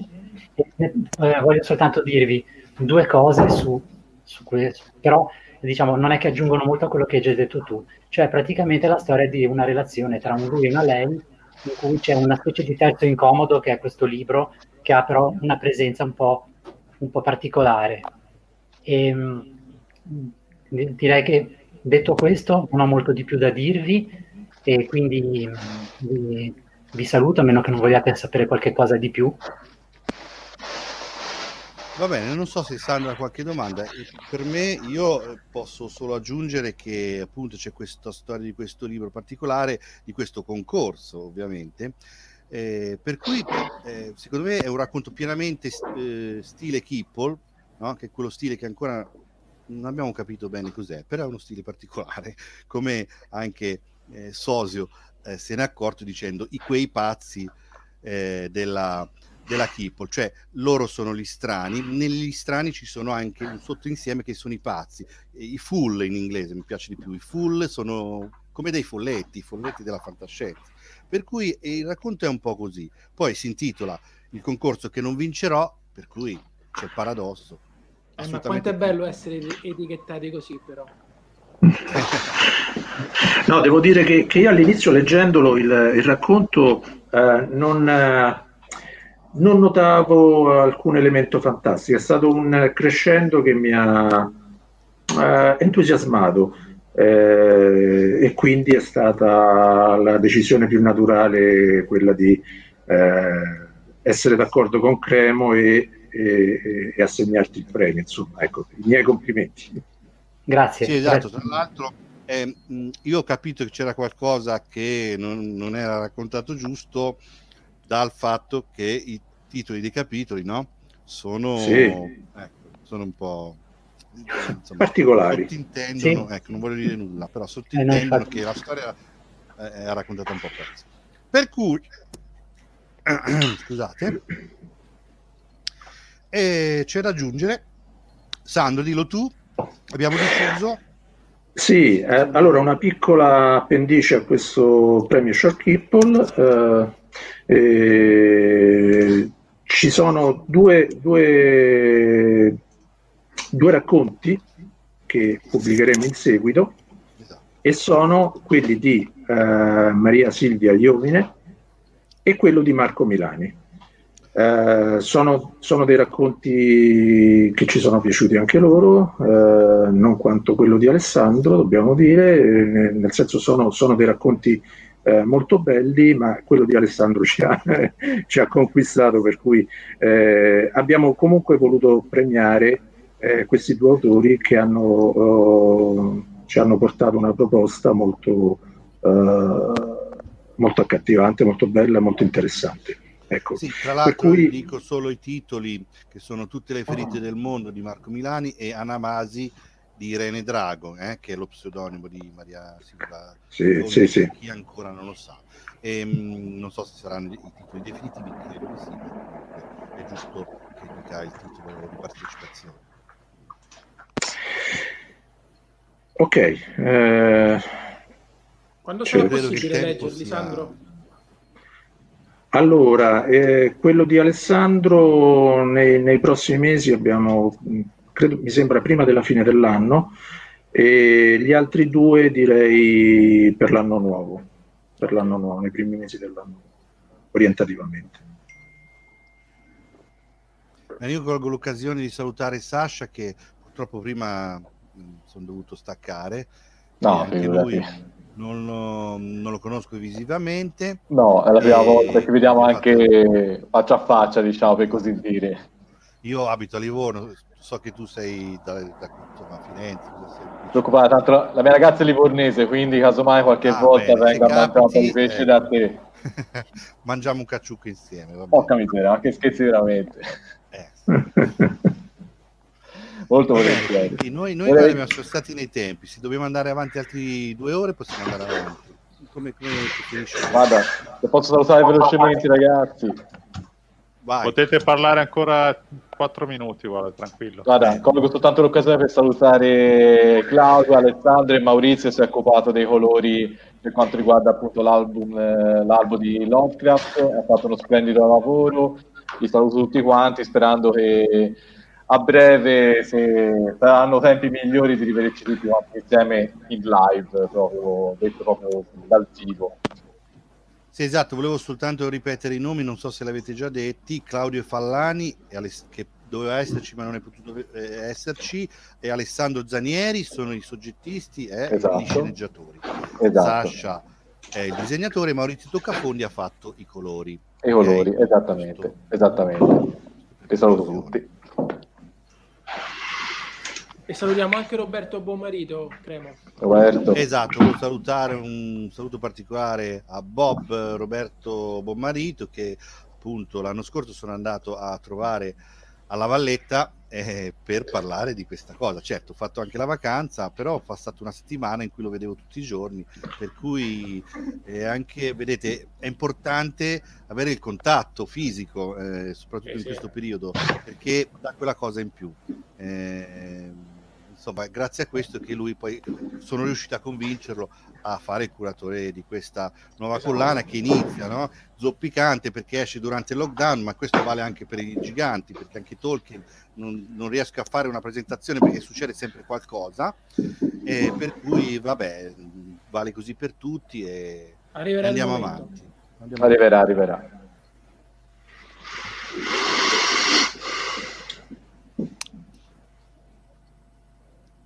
Va bene. Bene. Io vi consiglierei di salutare uno per volta, così eh, possiamo chiudere questa interessante cosa. Non siete poi così pazzi. dai. Potremmo definirvi forse gli strani fra gli strani. Che ne dite? Ci può stare. Strano per essere strano. Niente, io vi saluto, vi ringrazio per, per la vostra attenzione e, e a presto. Grazie ancora. Ciao. Anche io saluto tutti, vi ricordo la promo che è fatta apposta perché noi, come se uno si presentasse al banchetto e dicesse dai Cremo fammi lo sconto, se mi compri due libri quanto sconto mi fai? Non faccio pagare la spedizione perché sono qui, volevamo ricreare proprio eh, l'atmosfera dell'acquisto al banchetto il più possibile, quindi ok va bene, saluto tutti, grazie a tutti comunque, ciao. Saluto anch'io tutti quanti, grazie per l'invito e aspetto magari che qualche recensione da, della tutta la nostra opera che, che vi piace, insomma, è la cosa più importante. Saluto a tutti, grazie.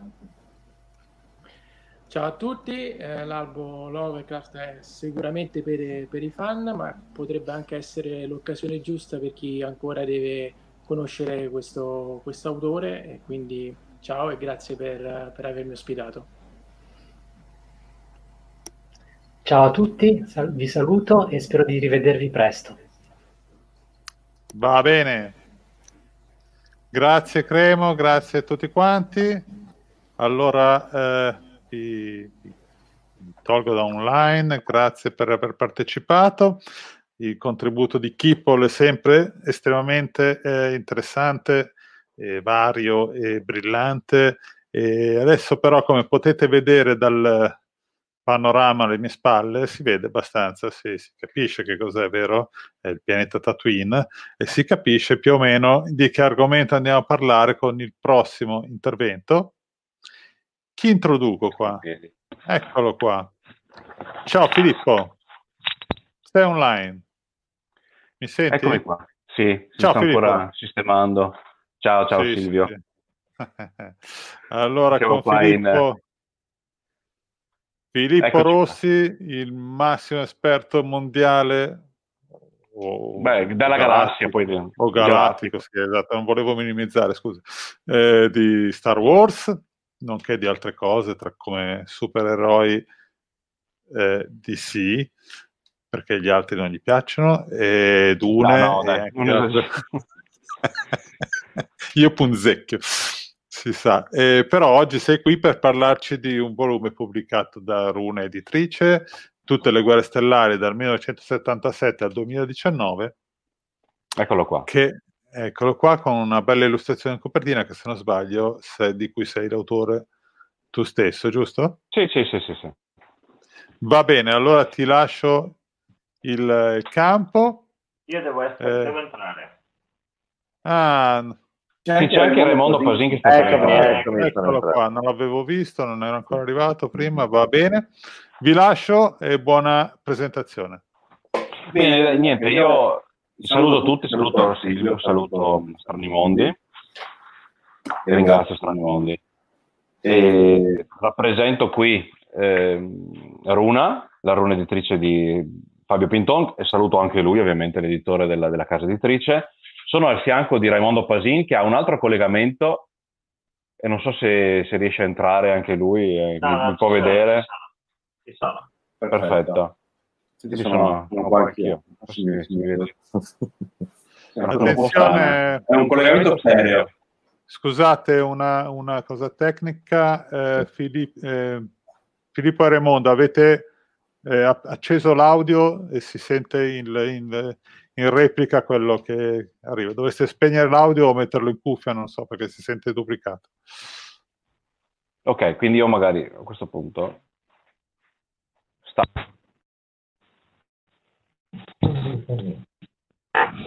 Perché si sentiva, dicevo. Ma era un problema di, Fili- di Filippo e Raimondo, non tuo, credo, eh? perché Ah, se toglievo l'audio... al- Sì. Scusateci che qua ovviamente le cose tecnologiche non sono più nostra forte, nonostante siamo grandi appassionati di fantascienza, no? Alla fine le cose tecnologiche No, non riusciamo a gestirle. Tu sei io, perfetto, io- io- no, va bene, il libro è questo qua, perfetto. Rune editrice, è uscito un mesetto fa, inizio settembre, è scritto e illustrato da me, è un lavoro molto lungo, molto complesso, insomma. Io ringrazio, ripeto ancora, Fabio Pinton, che è l'editore di Runa, che ha fatto un lavoro anche di, di stampa e di, diciamo, di sintesi di tutta la mia scrittura e anche disegni notevole e abbastanza anche complicato. Mm, è stato bravo, è stato bravo anche proprio a livello di stampa e di, di editoria. insomma. Il lavoro è un lavoro artigianale, nel senso che eh, le illustrazioni interne in bianco e nero sono state tutte elaborate una per una, stampate una per una anche con un... ha- gestito proprio illustrazione per illustrazione cercando di mantenere i neri e facendo una stampa di livello. Il libro è insomma un libro che chiude una parentesi della mia vita da appassionato di guerre stellari, e approfitto ovviamente dell'uscita del- dell'episodio 9 dell'anno scorso, de- dell'ascesa di Skywalker, che l'anno scorso a, a Natale, nel 2019, ha chiuso la saga di 42 anni di, di Star Wars. Ne ho approfittato e con, appunto, con Runa abbiamo deciso di buttare fuori questo libro che, eh, fa- che riassuma, che faccia una- un punto a capo sia della, a livello personale sia a livello anche del- della saga. Il libro è- intende ha l'ambizione di eh, raccontare, spiegare e approfondire l'intera storia di- della saga di Star Wars dal 77 a oggi, quindi comunque da- dai primi episodi, anche se sappiamo tutti no, che nel 77 sono usciti tre episodi centrali nella saga, non certo i primi, eh, quindi da, comunque dall'episodio 4 del 77, passando per l'episodio 1 del 99 e arrivando poi all'episodio 7 del 2005 e poi dopo il 2015 e all'episodio 9 del 2019 che ha chiuso questo ciclo di nove film più due in realtà perché poi ci aggiungiamo anche i due spin-off Rogue One e Solo che sono usciti po- po- pochi anni fa. Mm, se, vuole, se Raimondo vuole intervenire e lasciare la parola a lui per introdurre un po' il progetto, visto che lui lo conosce, l'ha visto realizzarsi in diretta, che conosce anche me, siamo amici e quindi ed è esperto di cinema e di arte può dare un contributo notevole, importante. Bene, Bene, allora chiederei a Filippo di spegnere un attimo il microfono, che così non abbiamo la. Benissimo. Allora, Benissimo. Allora, eh, parlare di, di Filippo e di Star Wars ormai è una cosa per me irrinunciabile nella vita, nel senso che ehm, spesso, spesso mi sono reso conto che una passione così pronunciata come può essere quella di Filippo, a un certo punto diventa quasi una sorta di chiave di lettura per tutto quello che può essere, eh, possono essere situazioni quotidiane.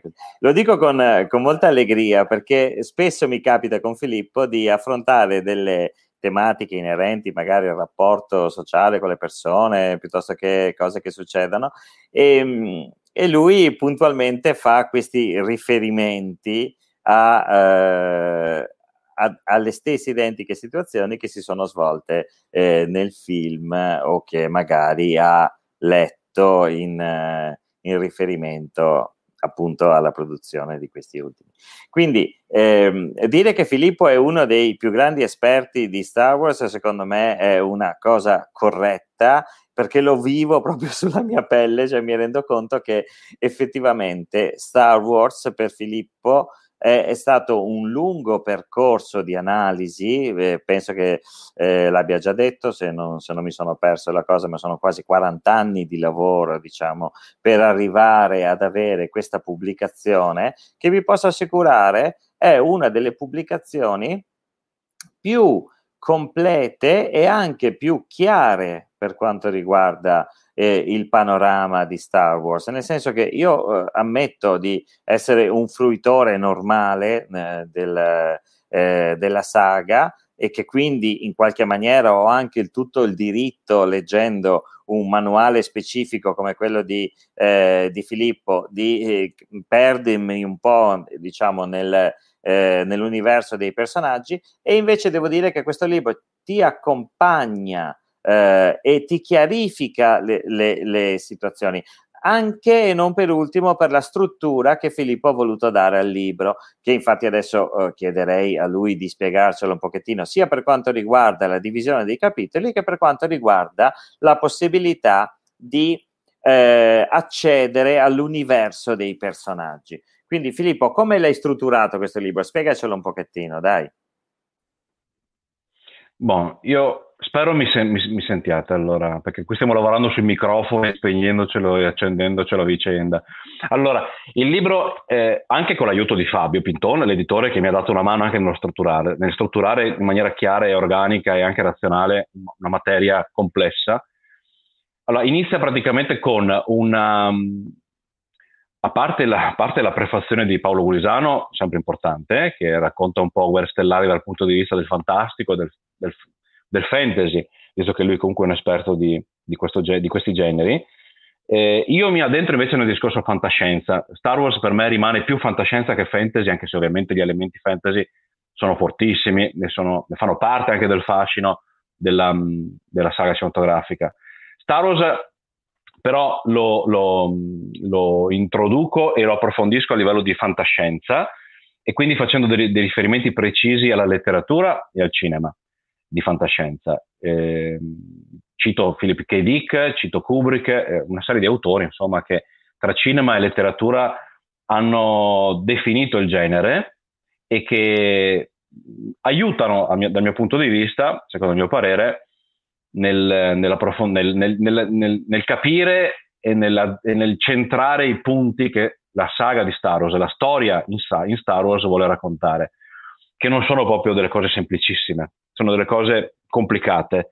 Al di là della, dell'uscita dei film in maniera sfasata e dei tantissimi personaggi che si alternano, eh, è proprio la storia in sé, e cioè, e cioè ciò che riguarda quindi la forza, questo simbolo centrale, che va, merita secondo me una, un approfondimento e una, un'analisi precisa e chiara. Io inizio raccontando dell'esalogia, quindi dai film in ordine di, non, non di uscita ma narrativa questa volta, a differenza del libro precedente, quindi dall'episodio 1 della, della minaccia fantasma del 99 fino all'episodio 6, cioè il ritorno dello Jedi dell'83, Anali- spiegando bene ciò che la forza eh, causa nella galassia e come i, veri, i, vari personaggi, le varie istituzioni galattiche affrontano questa rivelazione.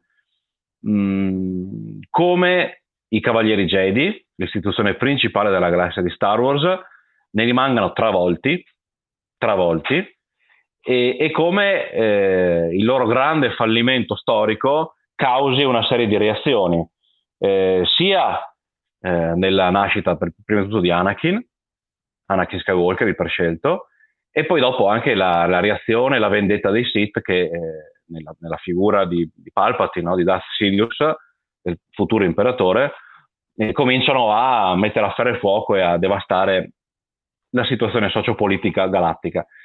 Questa è di base la struttura dell'esalogia. Ovviamente da qui si inizia poi ad andare nel, nel difficile, cioè nel gestire in chiave di saggio l'uscita degli ultimi tre film, cioè episodio 7, 8 e 9, cercando di andare al di là delle facili o anche banali polemiche che possono avere creato negli ultimi anni e che è inevitabile abbiano creato e che è giustissimo e anche naturale che creino. Del resto tutti i film di Star Wars ogni volta che escono creano polemiche, delusioni e incomprensioni. Questo è successo sia con i film non solo della, della nuova trilogia negli anni, negli anni 90-2000, cioè episodi 1, 2 e 3, di cui ricordiamo ancora noi vecchi appassionati eh, l'accoglienza a, dir poco critica nei confronti di Lucas, ma succedeva anche nell'80 con l'Impero colpisce ancora, succedeva anche nell'83 con il Ritorno dello Jedi, cioè con film che comunque già allora, essendo molto complicati, creavano ovviamente una serie di, di aspettative mancate e di discussioni anche, anche molto molto feroci e incomprensioni anche della storia. Del resto voglio dire, si tratta comunque allora di una storia difficile che viene sempre più eh, strutturata e um, arricchita nei, nei, decenni. Quindi la parte difficile centrale del libro è la trattazione non in chiave di film singolo, ma in chiave di film di una saga e quindi con riferimenti precisi ai film precedenti e quindi ai 40 anni precedenti di episodio 7, 8 e 9 e poi anche alternati Rogue One e, ehm, e Solo.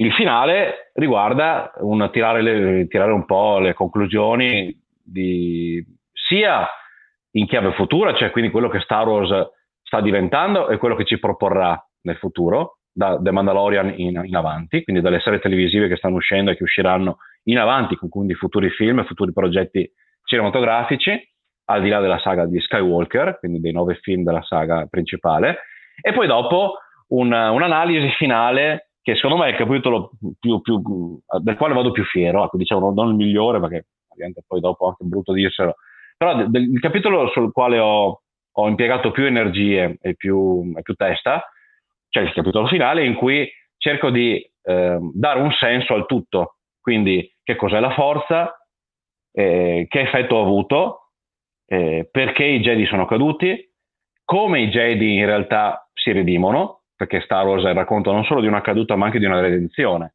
E non solo di Anakin Darth Vader ma dell'intero ordine dei Cavalieri Jedi.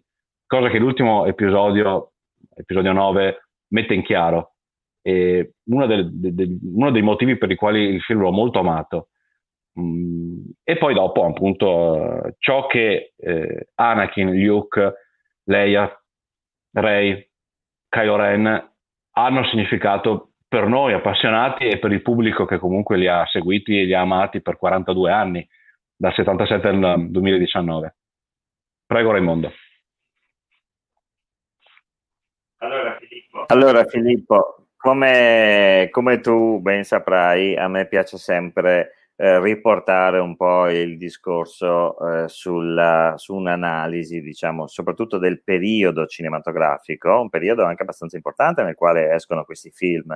Eh, un nuovo genere si affaccia un po' alla, alla produzione hollywoodiana, stiamo, stiamo parlando di quello che viene normalmente definito la New Hollywood. Eh, I primi veri generi nuovi sono per esempio l'horror, poi tu ci, ci spiegherai chiaramente.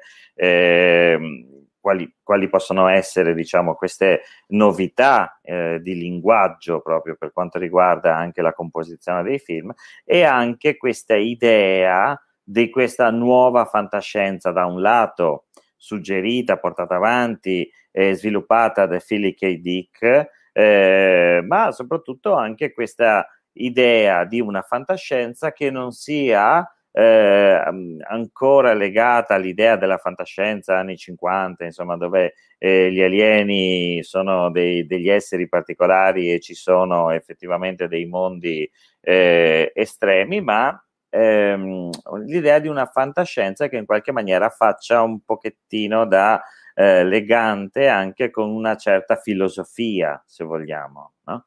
Quindi, eh, cercando di eh, ridurre la domanda in una maniera più semplice, qual è il periodo o descriviamo un attimino il periodo che ha contraddistinto l'uscita cinematografico, chiaramente, che ha contraddistinto l'uscita dei, eh, della trilogia, della, della saga, diciamo, di questa prima trilogia, che poi sarebbe la seconda, per chi sa benissimo di cosa, cosa intendo. Certo, certo. Allora, la trilogia classica esce nel, dal 77 all'83 ed è, ed è in lavorazione fin dal 71-73. 71 le prime idee, 73 le prime diciamo stesure, anche se sono ancora bozze molto molto vaghe. Quindi in pieni anni 70. Pieni anni 70 significa eh, New Hollywood, significa la rivoluzione operata dai grandi registi hollywoodiani, della New Hollywood, giovani, degli, che prendono il cinema e lo, lo, trasformano in qualcos'altro, in qualcosa di nuovo, no? seguendo anche tra l'altro una tradizione che poi viene comunque dagli anni 60 francese, la Nouvelle Vague. Lucas, Coppola, eh, Scorsese, eh, Brian De Palma, John Milius, si tratta di una serie di nomi, tra l'altro tutti amici tra di loro, ce ne sono anche altri, che in quegli anni trasformano completamente l'arte cinematografica e, e anche tu Raibodo no? ne sei molto appassionato, li ami molto. E, um, cito due film, no? sia nel libro che, che poi qui, eh, che sono quelli che un po' introducono in maniera un po' concettuale a Star Wars del 77. E sono eh, un film del 73 e un film del 75. Uno è di William Friedkin e l'altro è di Steven Spielberg, ovviamente. Si tratta dell'Esorcista del 73 e Lo Squalo del 75, che sono i primi grandi successi popolari di, questa, di questo cinema americano hollywoodiano che cominciano a portare il pubblico fuori dalle case in un periodo molto difficile di, di disillusione, di crisi economica, di crisi energetica, di crisi politica, di guerra fredda, eh, terrorismo, eccetera, che non è soltanto legato a problemi italiani, ma a problemi proprio americani e mondiali. Ehm, il, il, pubblico, il popolo comincia a affollare i cinema eh, e cominciano ad esserci grandi film evento che poi diventeranno i colossal, no? Il primo è l'esorcista che trascina la gente al cinema per il discorso di provocazione religiosa, no? cioè l'horror estremo legato comunque alla religione cattolica. Il secondo è lo squalo che comincia a trascinare, continua a trascinare la gente al cinema, eh, legato, legando la, l'avventura classica eh, alla Moby Dick no? Della, dell'America letteraria, e avventura ovviamente che poi diventa un'avventura anche psicologica, con l'horror anche qui, cioè quindi con un cinema comunque che è di, di provocazione e, e, che tende a far trasalire il pubblico. Eh, la parte finale, la parte, lo squalo, Jaws di Steven Spielberg, inizia e continua come film d'avventura eh, no, tra, legata a un'amicizia virile di tre personaggi, i tre uomini in barca, e poi affrontano il mostro. Il mostro che poi si vede anche, voglio dire, con effetti speciali a suo tempo anche storici, e, e che eh, sfonda poi la, la, la porta dell'horror e torna a riproporre quel tipo di cinema d'impatto, anche viscerale, che era anche quello dell'esorcista, in chiave ovviamente differenti. Star Wars arriva e, e chiude il discorso dall'horror all'avventura con la fantascienza, trasportando tutto questo tipo di, eh, di pubblico in attesa e desideroso di, di emozioni forti nello spazio, facendo però, come facevano anche in precedenza gli altri due, in, in termini in chiavi differenti, discorsi comunque politici. Lucas eh, maschera un discorso puramente politico, mh, anti, anti-Nixon per fare un nome, mh, legato appunto alle crisi del Watergate, un momento difficile a livello politico americano, e, e, richiamando anche il Vietnam e quindi la grande tragedia generazionale della, del, del, popolo americano, mascherandolo in una guerra tra ribellione e impero e trasportandolo in una metafora eh, spaziale, galattica, ma ben saldo nelle sue idee ideologiche e politiche. Tutte idee ideologiche e politiche che poi con la, terza, con la seconda trilogia prequel degli anni 90-2005, 99-2005, sono sempre più chiare nell'ascesa al potere di Palpatine, che maschera, di, che maschera il potere presidenziale di Bush, Bush padre e figlio del, della guerra del Golfo, eccetera. Metafore e immagini che Lucas ammette chiaramente di aver usato nei suoi film, nei, nei suoi film soprattutto nell'episodio 3 del 2005, e che oggi, nell'incarnazione Disney, assumono altre valenze più sociali forse, meno politiche. Eh, per esempio con la, la, la, lotta per la parità di genere e quindi con l'entrata in scena di, di fortissimi personaggi femminili che eh, in primo piano come Rey o in secondo piano come alcune coprotagoniste sempre più importanti, tra cui anche lei, ovviamente lei Organa, nella, nella figura, nella, interpretata da Carrie Fisher, eh, hanno sempre più mh, importanza e quindi eh, conducono poi la storia, al di là poi della presenza maschile. Eh, ma questo è un esempio, in realtà gli ultimi film hanno tantissime sfaccettature sociali e politiche eh, che nella tradizione di Star Wars eh, sono, sono, sempre molto molto presenti e importanti. citando Philip K. Dick, però il discorso poi, visto, eh, se cito Philip K. Dick eh, in una, in una diretta di fantascienza come, come Strani Mondi, legandolo a, Star, legandolo a Star Wars mi rendo conto che qualcuno potrà salire, ma sinceramente non me ne importa nulla, nel senso che sono due cose magnifiche, tutte e due in campi diversi, in direzioni differenti, e quindi apprezzarle entrambe non lo vedo come un problema, anzi, trovando dei punti di contatto tra, tra questi, due, questi, due, mondi che sembrano in apparenza così lontani, è un modo per capire di più entrambi, secondo me. Io nel libro eh, uso Philip K. Dick, eh, La svastica sul sole, soprattutto The Man in the High Castle, che è un, il suo libro che io preferisco e che considero il suo capolavoro, al di là di tutti gli altri che sono uno più bello dell'altro. Però usando quel, quel, quel libro e, e, certi passaggi di quel libro che mi sono segnato, ehm, sviluppo, intendo sviluppare, ho l'ambizione, magari no, farò ridere molti, ma non me ne importa sinceramente niente, ripeto, e tutto quel discorso invece che è legato non tanto all'ideologia, alla politica, al cinema, ma alla psicologia. Star Wars secondo me è fantapsicologia. E il lato oscuro, la forza, sono tutti simboli per una questione psicologica. E Philip K. Dick ovviamente con, sua, con il suo tipo di fantascienza eh, approfondisce, aiuta e può essere una, un'ottima guida nel, nell'affrontare la parte più difficile, cioè il capire la storia, cioè capire la forza. Prego Raimondo. Eccomi, allora, eh, questa parte psicologica mi piace molto, eh, penso che tu l'abbia anche eh, adesso annunciata molto bene, l'abbia spiegata molto bene. Eh, vediamo di sondare un attimino la parte tecnica allora, tecnicamente, la fantascienza è sempre un po' il trionfo della tecnica, le astronavi sono delle genialità ingegneristiche ehm, e in qualche maniera sempre legato un po' alla meccanica, sempre legato e sempre di più adesso legato anche all'informatica e all'uso dei, dei computer, penso per esempio al 9000 di 2001 di nello spazio. La tecnica in Star Wars cos'è? Le spade che io adesso de- definisco, chiaramente sbagliando, definisco spade laser, ma sono degli oggetti tecnici, sono invece eh, degli oggetti che fanno parte più di una sfera, se vogliamo, magica o se spirituale, forse potremmo dire, no? Quindi l'aspetto della tecnica. Sì, sì, eh, più che altro simbolico. Ehm, cioè, voglio dire, Guerre Stellari si pone al, in, in, diretto, in, dialogo diretto con, con 2011 nello spazio di, di, Kubrick e affronta discorsi simili, dando delle risposte in campi differenti. La, la tecnologia in Star Wars è puramente simbolica. E in realtà il discorso vero si fa a livello umano, psicologico, ed è un po' lo stesso discorso che si fa anche nel Dune di, di Frank Herbert, che è un capolavoro della fantascienza riconosciuto, in cui in realtà la tecnologia è presente in maniera secondaria ed è molto più importante invece l'approfondimento delle potenzialità psicofisiche dell'essere umano. In Star Wars il discorso è più o meno simile, ehm, i problemi che vengono affrontati e le risposte che, che, ci si danno e che il regista dà o che i registi danno eh, a, cresce, a, crescere da film a film e da anno a anno sono simili.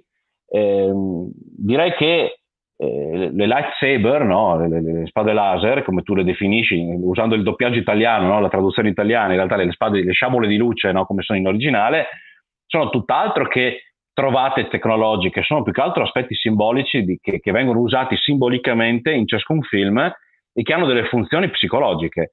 Il fatto che vengano perse, ritrovate, distrutte, spezzate, ricostruite, eh, usate per il bene o per il male, usate erroneamente per l'attacco e finalmente negli ultimi film per la difesa. E quindi usare lo strumento diciamo dell'arma in certi modi eh, e se li usi invece in altri che appunto sono più di distruzione, di, di, di attacco, sei comunque punito, sia che tu sia un cavaliere Jedi, sia che tu sia un, un signore oscuro dei Sith. Non conta il tuo schieramento, conta quello che fai, non conta quello che dici o quello che ti racconti, contano tue, le, i tuoi gesti in Star Wars, cioè quello che tu fai, compi con gli, con, gli oggetti le, che, che, ti sono date, con le persone che ti circondano e eh, con, i, con i poteri miracolosi che la forza ti può concedere. Eh, sono tutti aspetti simbolici di un tipo di relazione tra gli esseri umani, trasfigurati negli umani di Star Wars, che non, proprio, non siamo proprio noi, e eh, l'ambiente in cui vivono. Io direi che ci stiamo avvicinando forse verso la fine, io chiedo anche aiuto a Silvio perché si era detto no, che verso quest'ora qua dovevamo cominciare un po' anche a chiudere. Puoi arrivare e... fino alle 30, poi ti, ti chiudo. Poi chiudo. Benissimo, benissimo. Allora, allora, mi, allora mi, inseri, mi, inserisco un mi, inserisco un attimo. Micro.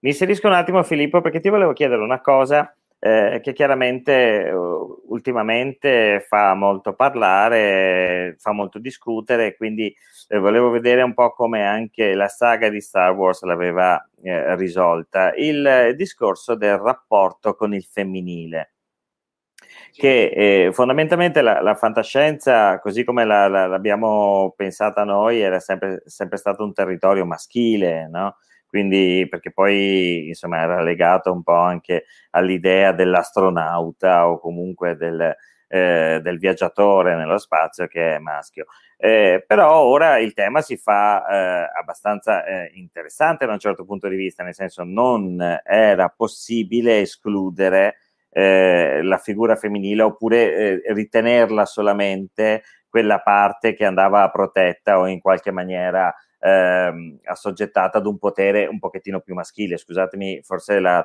la violenza de, de, della frase. Eh, come risolve Star Wars questa cosa?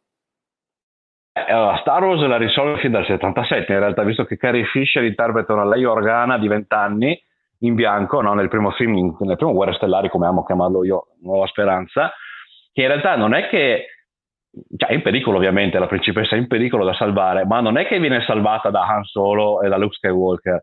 In realtà è lei che aiuta loro, i due maschioni, a farsi salvare. Cioè è lei che decide, che fa, che, che salva la situazione e che tra l'altro conduce fino a termine la sua missione. E già da allora il discorso eh, delle donne in Star Wars, eh, dell'aspetto femminile, dell'universo femminile era fortissimo fondamentale e anche nuovo. E gli ultimi film non fanno che confermare questo, cioè eh, il, la saga si conclude con eh, una, una, ragazza che risolve il, il dilemma dell'equilibrio della forza, che sconfigge questo potere maschile legato non solo ai Sith, no? a Palpatine, ma anche ai, alla fine a, alla stragrande maggioranza dell'establishment Jedi, che sono tutti uomini o maschi, e che diciamo ripara le fratture, eh, sia a livello, oserei dire, filosofico, sia anche a livello pratico. Eh, l'ultima spada laser che vediamo è, è, la spada laser di una donna, che è quella di Leia Organa, no? che viene proposta nell'ultimo film e che viene debitamente seppellita dalla ragazza che in qualche modo eh, seppellisce un'intera epoca, ma per dare vita a qualcosa di nuovo. Eh, I Cavalieri Jedi terminano, i Cavalieri Jedi e tutto il loro potere eh, millen- plurimillenario trovano la loro conclusione, la loro pace, così concludono in pace il loro percorso, che è stato comunque un percorso terrificante, e, ed è questa ragazza in realtà ad avere eh, la possibilità di, da, da quasi, chiave, quasi, quasi, con un simbolismo materno, no? a dare nascita a qualcosa che deve venire dopo e che è qualcosa che sarà diverso, migliore o peggiore non si sa, ma sarà qualcosa di diverso. Il finale della saga in realtà si ricollega all'inizio ed è un, un bel messaggio anche per, ehm, per, per, per, le, per, le, ragazze, non solo per i ragazzi. Eh, diciamo che eh, l'importanza e il valore del, del, della parità e del, della pari dignità è, è, così importante che addirittura un film come Guerre Stellari si inchina e dà il giusto messaggio di, di, di, di riparazione di torti. Non a caso, insomma, io direi che il, tutti i problemi in Star Wars nascono da, da, degli uomini e sono le donne che in qualche modo smettono, impediscono a questi uomini di, di combattere tra di loro con le loro spadine luminose e a smettere di fare caos nella galassia. È un bel messaggio, diciamo, dai. Bello questo messaggio. Eh, mi senti? Certo, certo che ti sento. No, eh, va bene, direi che siamo arrivati a questa conclusione. Il libro è Vieni. questo. Eccolo qua, il libro. Rune editrice, tutte le guerre stellari. E cito anche la postazione di Davide Canavero che ha fatto un bel lavoro anche nel libro di, di analisi del fandom e ringrazio anche, anche te Silvio ovviamente per questa ospitata e tanti auguri, no, non si dice, diciamo il, che la forza sia con Strani Mondi e il fatto che, che si possa anche ricominciare a vederci di persona eh, è importante, spero che, no? che, si riesca anche a uscirne da questo, da questo tunnel. Senti, già che sei qua, eh, tu come una battuta rapida, eh, con Star Trek come sei messo? Con Cosa Star Trek eh, c'è, c'è, ovviamente una, un grande rispetto. Eh, alcun... io amo molto, io ti dico, il primo film di Star Trek lo considero, una... sono molto legato al primo film di Star Trek, agli altri un po' meno. Il primo però mi, ha, mi aveva molto colpito, mi aveva molto eh, preso anche proprio per questo tipo di fantascienza metafisica che nel migliore dei, dei, casi Star Trek riesce anche ad esprimere. A me piace la metafisica, non mi piace la fisica, quindi mi piace la fantascienza metafisica. In Star Trek c'è qualcosa e mi piace molto quando appare forte. Te lo, no, te lo dicevo perché ieri sera ho visto il primo episodio della terza stagione di Discovery, mm-hmm. che è ambientato in un futuro lontano in cui la federazione è caduta. E c'è anche un episodio di Orville, che è un, praticamente uno Star Trek anche lui, in cui la federazione eh, è caduta e quindi c'è una specie di, di, di barbarie, insomma. Ed in, in, entrambi i casi sono universi che assomigliano un, un, sacco a Guerre Stellari. Quindi mi sembra di poter dire in qualche modo, e questa battuta penso che non ti piacerà, no. che Guerre Stellari è un, uno Star Trek in cui qualcosa è andato molto male. No, no, no, ma a parte che le battute mi piacciono sempre. No, no, ma voglio dire, Star Wars sicuramente rappresenta una, una galassia illuminata no? dalla forza, ma anche da eh, un progresso tecnologico eccezionale che permette poi il viaggio interstellare, tutte queste cose qui, che però è messa malissimo, è messa malissimo. E questo per colpa nostra o loro, cioè per colpa delle, delle persone, dei protagonisti della saga. Cioè non è che è un male che casca dall'alto così. In realtà si tratta proprio di una situazione brutta creata da, da queste persone e sono le stesse persone che devono risolverla. Quindi sì. voglio dire, non è sbagliato. Potremmo dire che, che, mentre Star Trek vede un futuro in cui non c'è soltanto il progresso scientifico, ma anche un progresso, diciamo, morale e sociale della, de, degli esseri umani stessi, in Star Wars questo non c'è, c'è soltanto un no, progresso è tutto, è, tutto da, è tutto da conquistare, è tutto da conquistare. Va bene, ti ringrazio tantissimo, vi saluto, grazie anche a eh, Raimondo, a presto. Grazie a voi eh. e arrivederci, che la forza sia con voi sempre. Ciao, ciao, a presto, grazie di aver partecipato. Grazie. Grazie, grazie di avermi ospitato come spalla di Filippo. Sono molto, molto, molto fiero di grazie questa cosa. Raimondo, Grazie. a presto. Eh, richiamo in linea Andrea, così salutiamo per... eh, Andrea, sei senza volume, aspetta che... Eccomi, ci sono, ci sono. E niente, quindi questa giornata si conclude e vi diamo appuntamento a questo punto a domani Alle e 14. magari posso anche ricordarvi 14.30 domani? ti sento ma molto male. Alle- eh, sì, noi apriremo come oggi eh, un po' prima, verso le 14.15, però il programma vero e proprio comincia alle 14.30. Vi ridico cosa avremo, così vi stuzzico l'appetito fin d'ora.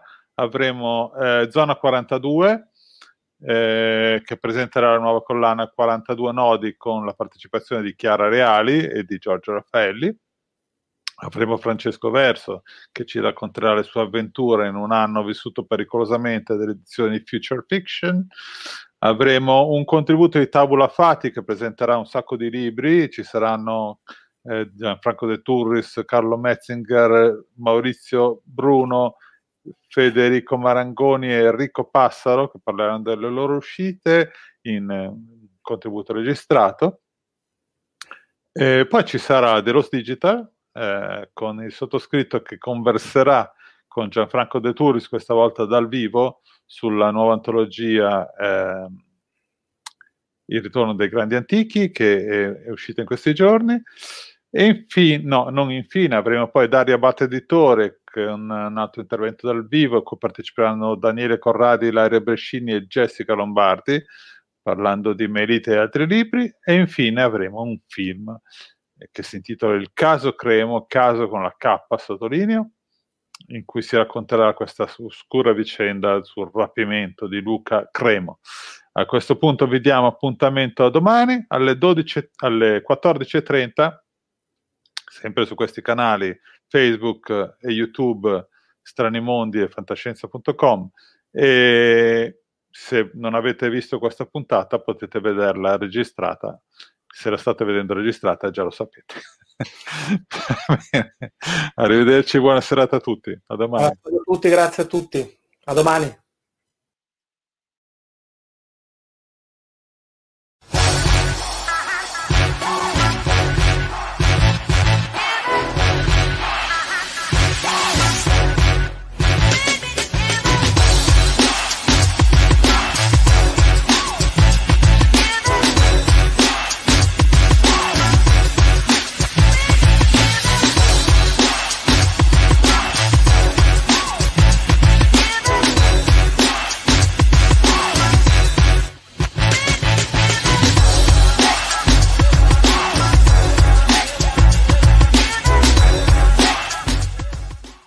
Avete ascoltato Fantascientificast, podcast di fantascienza e cronache della galassia, da un'idea di Paolo Bianchi e Omar Serafiti, con il contributo cibernetico del Cylon Prof Massimo De Santo. Potete seguirci ed interagire con noi sul nostro sito fantascientificast.it, su Facebook alla pagina Fantascientificast, su Twitter sul profilo at Fantascicast, sul nostro canale Telegram t.me slash fantascientificast, sulla nostra community Telegram t.me slash fsccommunity. Se siete particolarmente timidi, potete utilizzare la vecchia, cara e affidabile posta elettronica, scrivendoci all'indirizzo redazione at fantascientificast.it. Tutte le puntate sono disponibili sul nostro sito, su Apple iTunes, su Spotify e su Podbean all'indirizzo podcast.fantascientificast.it. Se volete, potete lasciarci una valutazione a 5 stelle su Apple iTunes ed offrirci una birra romulana o un gotto esplosivo pangalattico, sostenendoci tramite una donazione PayPal utilizzando l'apposito pulsante sul nostro sito. Fantascientificast è una produzione amatoriale, non si intende infrangere alcun copyright, i cui diritti appartengono ai rispettivi detentori. Autorizzazione SIAE 5612I 5359. Nessun byte e nessun tribolo sono stati maltrattati durante la produzione di questo podcast. Alexa 4 e l'equipaggio di Fantascientificast vi augurano lunga vita e prosperità e vi danno appuntamento alla prossima puntata lungo la rotta di Kessel. Io ne ho viste cose che voi umani non potreste immaginarvi. Navi da combattimento in fiamme al largo dei bastioni di Orione. E ho visto i raggi B balenare nel buio vicino alle porte di Tannhäuser. E tutti quei momenti andranno perduti nel tempo come lacrime nella pioggia. È tempo di morire.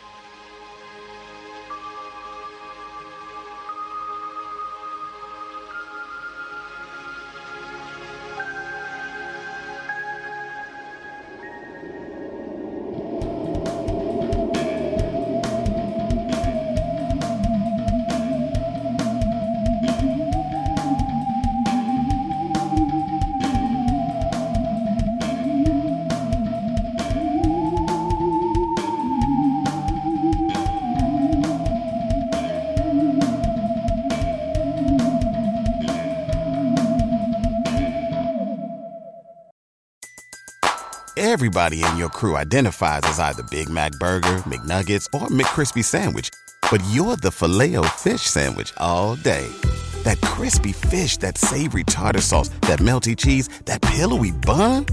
Yeah, you get it.